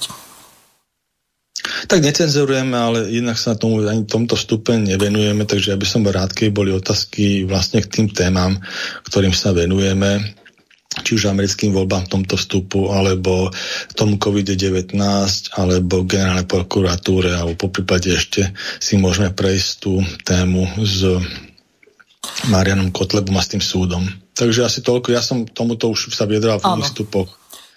Dobre, v poriadku, takže teraz bude nasledovať tá ukážka z toho ukončenia toho procesu, kde pán Kotleba odpovedal novinárom. Dobrý večer. No tak v prvom rade mi dovolte, aby som sa poďakoval všetkým fanúšikom, priateľom, voličom, ktorí aj dnes tento deň, ktorí aj dnes, v tejto chvíli, aj celý deň mi držali palce a podporovali ma. A zo samotného rozsudku, samozrejme nemôžem povedať, že som nadšený, pretože som čakal oslobodenie, ale uh, z toho odôvodenia rozsudku jasne vidno, že ten rozsudok bol napísaný vopred, že ten rozsudok dnes nebol tvorený, že jednoducho to bolo pripravená vec a z odvodenia tohto rozsudku vidno aj to, že súdkynia vlastne nezobrala do úvahy ani jeden argument mojej obhajoby, ani jeden jediný. Okrem tých, ktoré zamietla absolútne nezákonným a, a v podstate bez akéhokoľvek oprávnenia e, takýmto dôvodom, tak ešte aj z tých, ktoré proste nechala, aby sa vykonali, tak ani jeden nezobrala do úvahy. Čiže to ste asi museli vidieť aj sami a jednoducho aj podľa toho, že bol rozsudok vynesený, ja neviem, o po 9. večera, alebo kedy uh, zjavne vychádza, že tam bola nejaká politická objednávka, ktorá povedala, že už sa to musí skončiť, už sa to musí uh, nejako vyriešiť, už toho kotlevu treba vybaviť. Takže dneska to tak dopadlo a tých dôvodov na odvolanie je tam podľa mojej obhajoby strašne veľa. Jednoducho počkáme si na, počkáme si na písomné odôvodnenie rozsudku a potom sa budeme k tomu stávať nejakým spôsobom ďalej. To si to mal po, podľa vás politicky objednať, teda keď hovoríte, že ide o politickú objednávku? Uh, ja som presvedčený, že čas všetko ukáže. Čas všetko ukáže tak ako ukázal to, že naša strana nebola na najvyššom súde rozpustená, tak ukáže aj toto, kto stál za, kto stál za uh, touto objednávkou, pretože aj uh, možno v procese voľby generálneho prokurátora sa ukážu veci, ktoré mali súvisť s nejakými pokusmi o nezákonné ovplyvňovanie procesov na najvyššom súde. Čo hovoríte na to, že súdkynia Sabová hovorila o tom, že vaša dnešná záverečná reč, ktorá bola veľmi dlhá, slúžila na vašu seba prezentáciu a nie na to, aby ste vyvracali tie argumenty, ktoré predložila ob- obžaloba?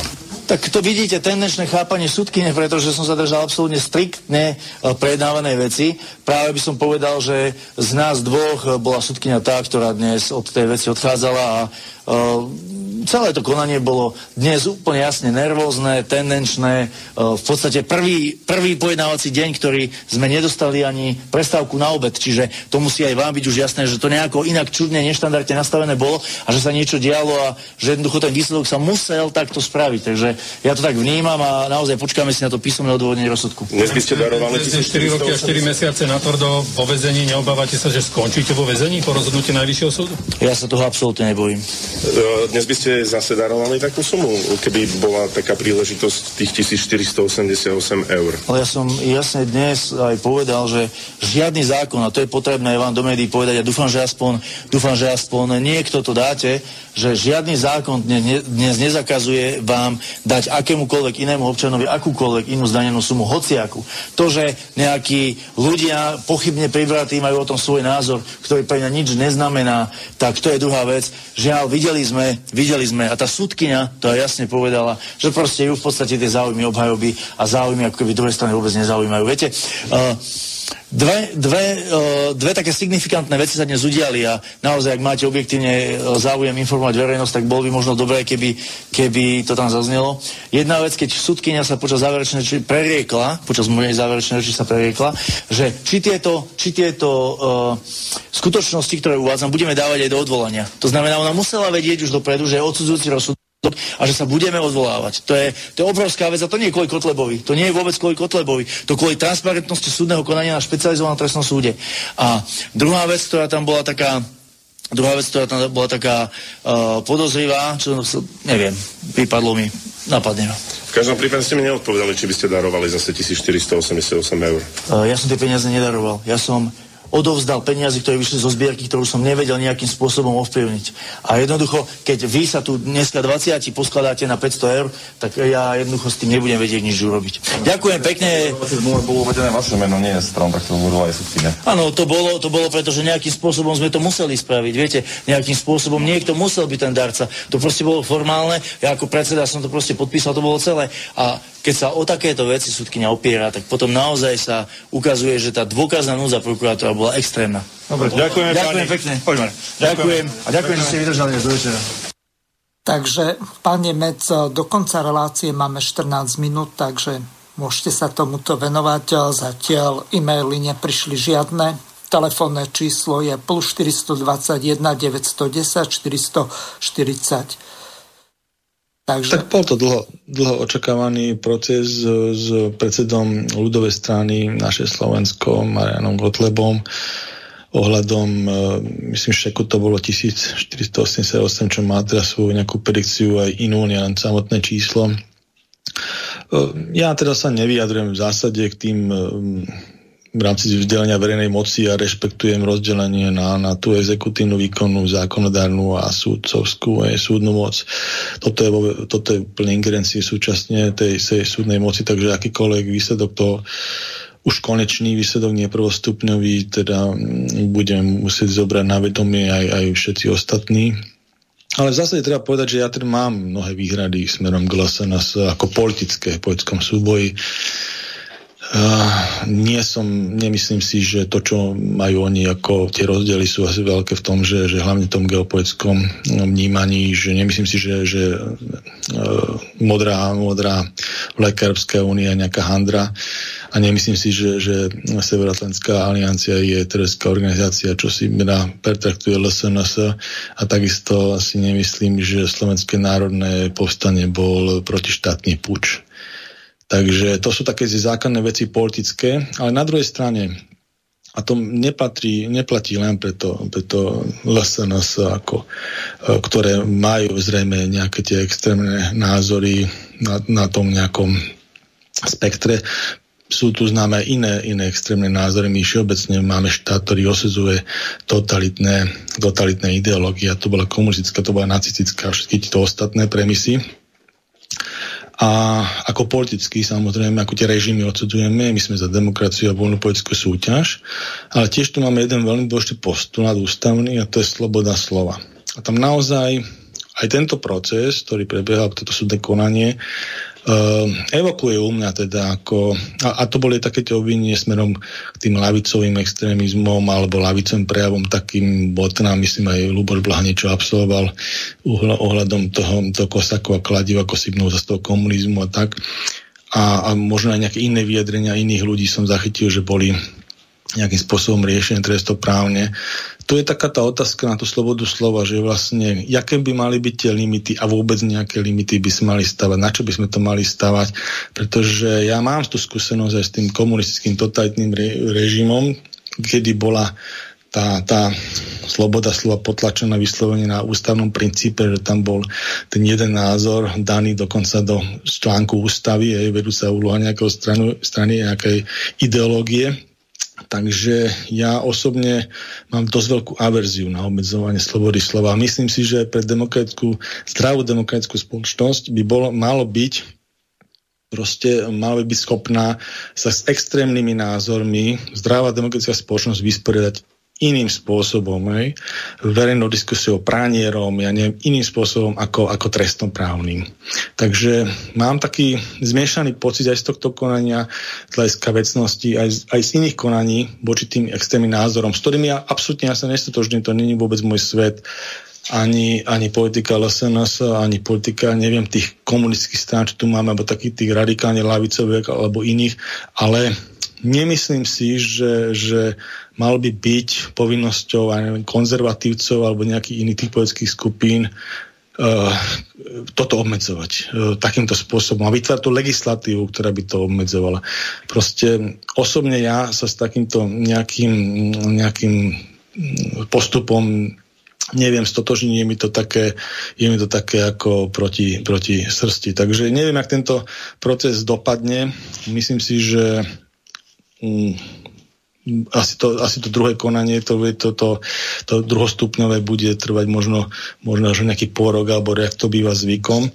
Bude sa musieť rešpektovať, ale do budúcna možno by stálo za to aj v nejakých debatách, však to sa nemusí rozhodovať ad hoc, v diskusiách, diskusiách vlastne, vlastne dospieť k, nie, k niečomu, niečomu takému, čo by proste možno asi viacej, viacej by som povedal viacej tú, tú slobodu slova zadefinoval vlastne, že čo si pod tým, pod tým predstavujem. Lebo mne je napríklad veľmi blízky ten americký model, hej, kde vlastne vy môžete rozprávať v rámci slobody slova v podstate čokoľvek, aj veľmi militantné veci, veľmi žlé veci, ja neviem, alebo absurdné veci, len nesmiete prejsť do formy konania. Ako náhle prejsť do formy konania, tak je to proste zákonom postihnuté.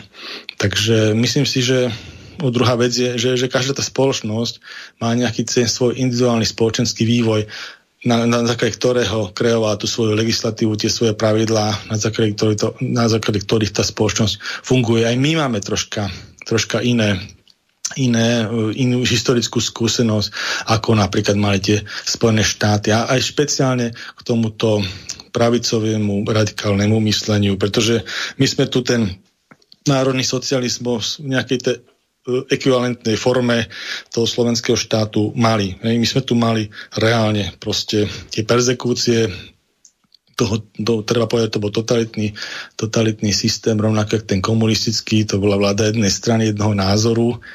A ja, ja môžem povedať moju, moju skúsenosť, keď som, keď som bol ako dieťa, také, také názročné v rámci toho komunistického Československa, tak na jednej pôde v, na jednej dedine som našiel, našiel takú, takú knižnicu kvázi taký tých, tých, tých tlačovín do slovenského štátu, tých rôznych Slovákov, gardistov, a neviem, čo tam mali také tie kaleidoskopy ako magazíny a tak.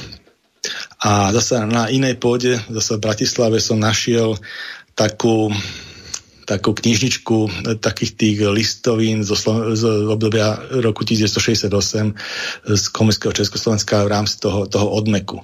No a keď som to čítal ako ten nádročný človek, neviem, koľko som mal vtedy 15 rokov, najmä tomu 14-15 rokov, tak ja si doteraz pamätám, že, a vtedy som čítal samozrejme tú dobovú komunistickú tlač, väčšinou len športovú stránku, lebo tie prvé, prvé stránky boli veľmi, veľmi také ako aktiv, aktivačné smerov tej ideológii komunistickej, takže neboli poetický zájma, aj, aj tie poetický život bol v podstate veľmi statický.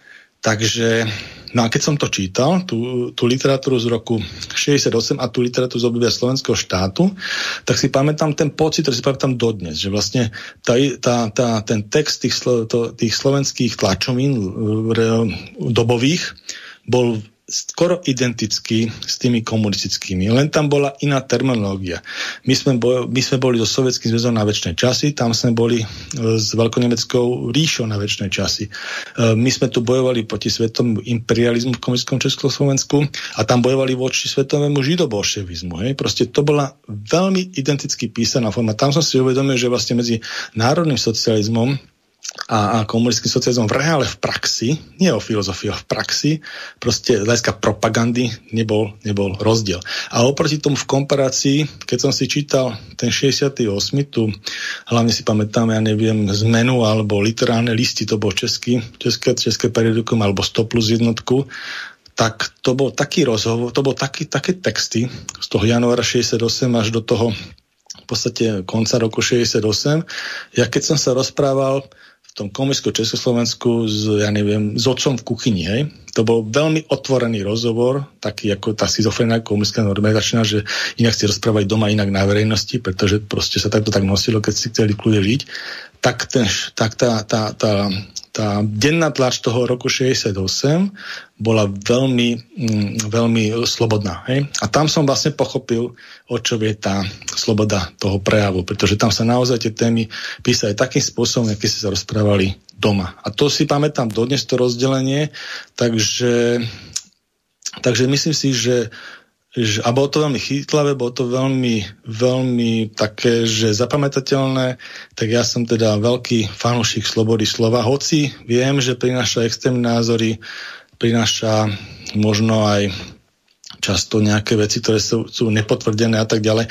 Ale napriek tomu si myslím, že mali by mať možnosť zaznievať Určite je to lepšie, ako takéto nejaké názory potláčať buď rôznym spôsobom, pretože je tam veľké riziko, keď začnete nejaký názor potláčať, že kde je tá hranica a kto učí tú hranicu, čo je a čo nie je, hej? proste v rámci tej hranice.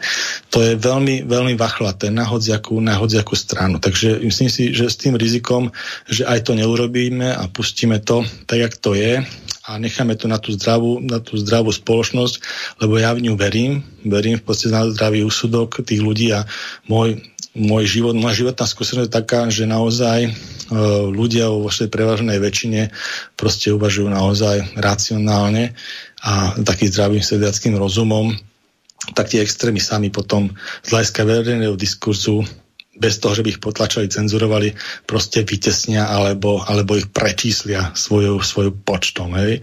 Takže myslím si, že, že určite, keby sme sa bavili o tom z nejakej debaty aj v inom, inom, inom móde, tak by som bol za to, aby sa tá aby sa tá verejná diskusia uh, nejakým spôsobom neobmedzovala a takisto aj vo verejnoprávnych médiách, pretože myslím si, že keby fungovali naše verejnoprávne médiá ako náš telerozhlas, alebo teda verejnoprávna televízia a rozhlas, ktorý spojený na tejto bázi, tak celá tá alternatívne spektrum tých všelijakých internetových rádií by nemali miesto. Len oni majú miesto, pretože ten diskurs neprebieha. Hej?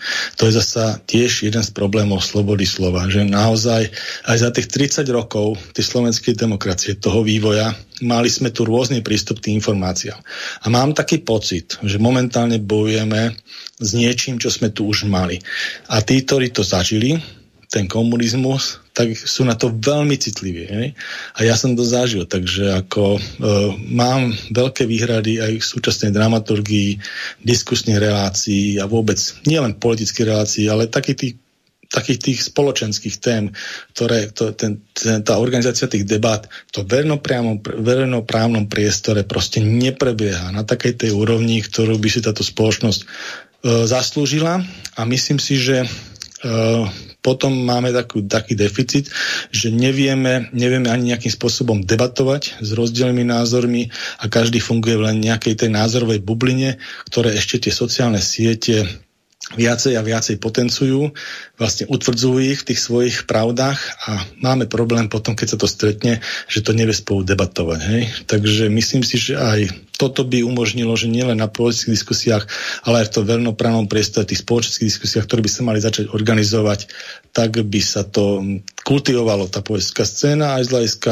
aj z hľadiska tých, toho prejavu, slobody prejavu, aj z hľadiska názorov, hej? lebo potom naozaj sú rôzne názory, ktoré sú uletené, ale keď to nejde o to, že nepustiť to do toho verejnoprávneho priestoru, proste pustiť to a nech sa to konfrontuje s realitou. Je to veľmi dôležité, lebo ťažko sa určuje, že čo je, ak sme hovorili to o tej hranici, ťažko sa určuje, čo je realita, čo nie je realita. Niekedy ako, uh, je to také ako bez uh, aj presvedčenia alebo aj nejakého iného ako racionálneho pohľadu. Takže, a v tých debatách sa to ukáže. V tých konfrontačných debatách sa to ukáže. A samozrejme, keď sa tie debaty budú realizovať, tak aj tí diskutéry z opačných táborov sa nebudú navzájom nejako nihilizovať hej, a tak ďalej. No Pavel, počujeme sa. E, do konca relácie no. už máme len pár sekúnd, tak vás poprosím o rozlúčenie sa s poslucháčmi. Tak e, prajem teda všetkým príjemný zvyšok útorka a pozdravujem vás do štúdia, teším sa na budúce. Ďakujem ja vám, Ja vám tiež veľmi pekne ďakujem a prajem našim poslucháčom príjemné počúvanie ďalších relácií. Do počutia. Vysielací čas dnešnej relácie veľmi rýchlo uplynul, tak sa s vami zo štúdia Banska Bystrica Juh lúči moderátor a zúkar Miroslav Hazucha, ktorý vás touto reláciou sprevádzal. Vážené poslucháčky a poslucháči, budeme veľmi radi, ak nám zachováte nielen priazeň, ale ak nám aj napíšete vaše podnety a návrhy na zlepšenie relácie, lebo bez spätnej väzby nebudeme vedieť relácie zlepšovať, za čo vám vopred veľmi pekne ďakujem. Do počutia. Táto relácia vznikla za podpory dobrovoľných príspevkov našich poslucháčov. I ty sa k ním môžeš pridať. Viac informácií nájdeš na www.slobodnyvysielac.sk Ďakujeme.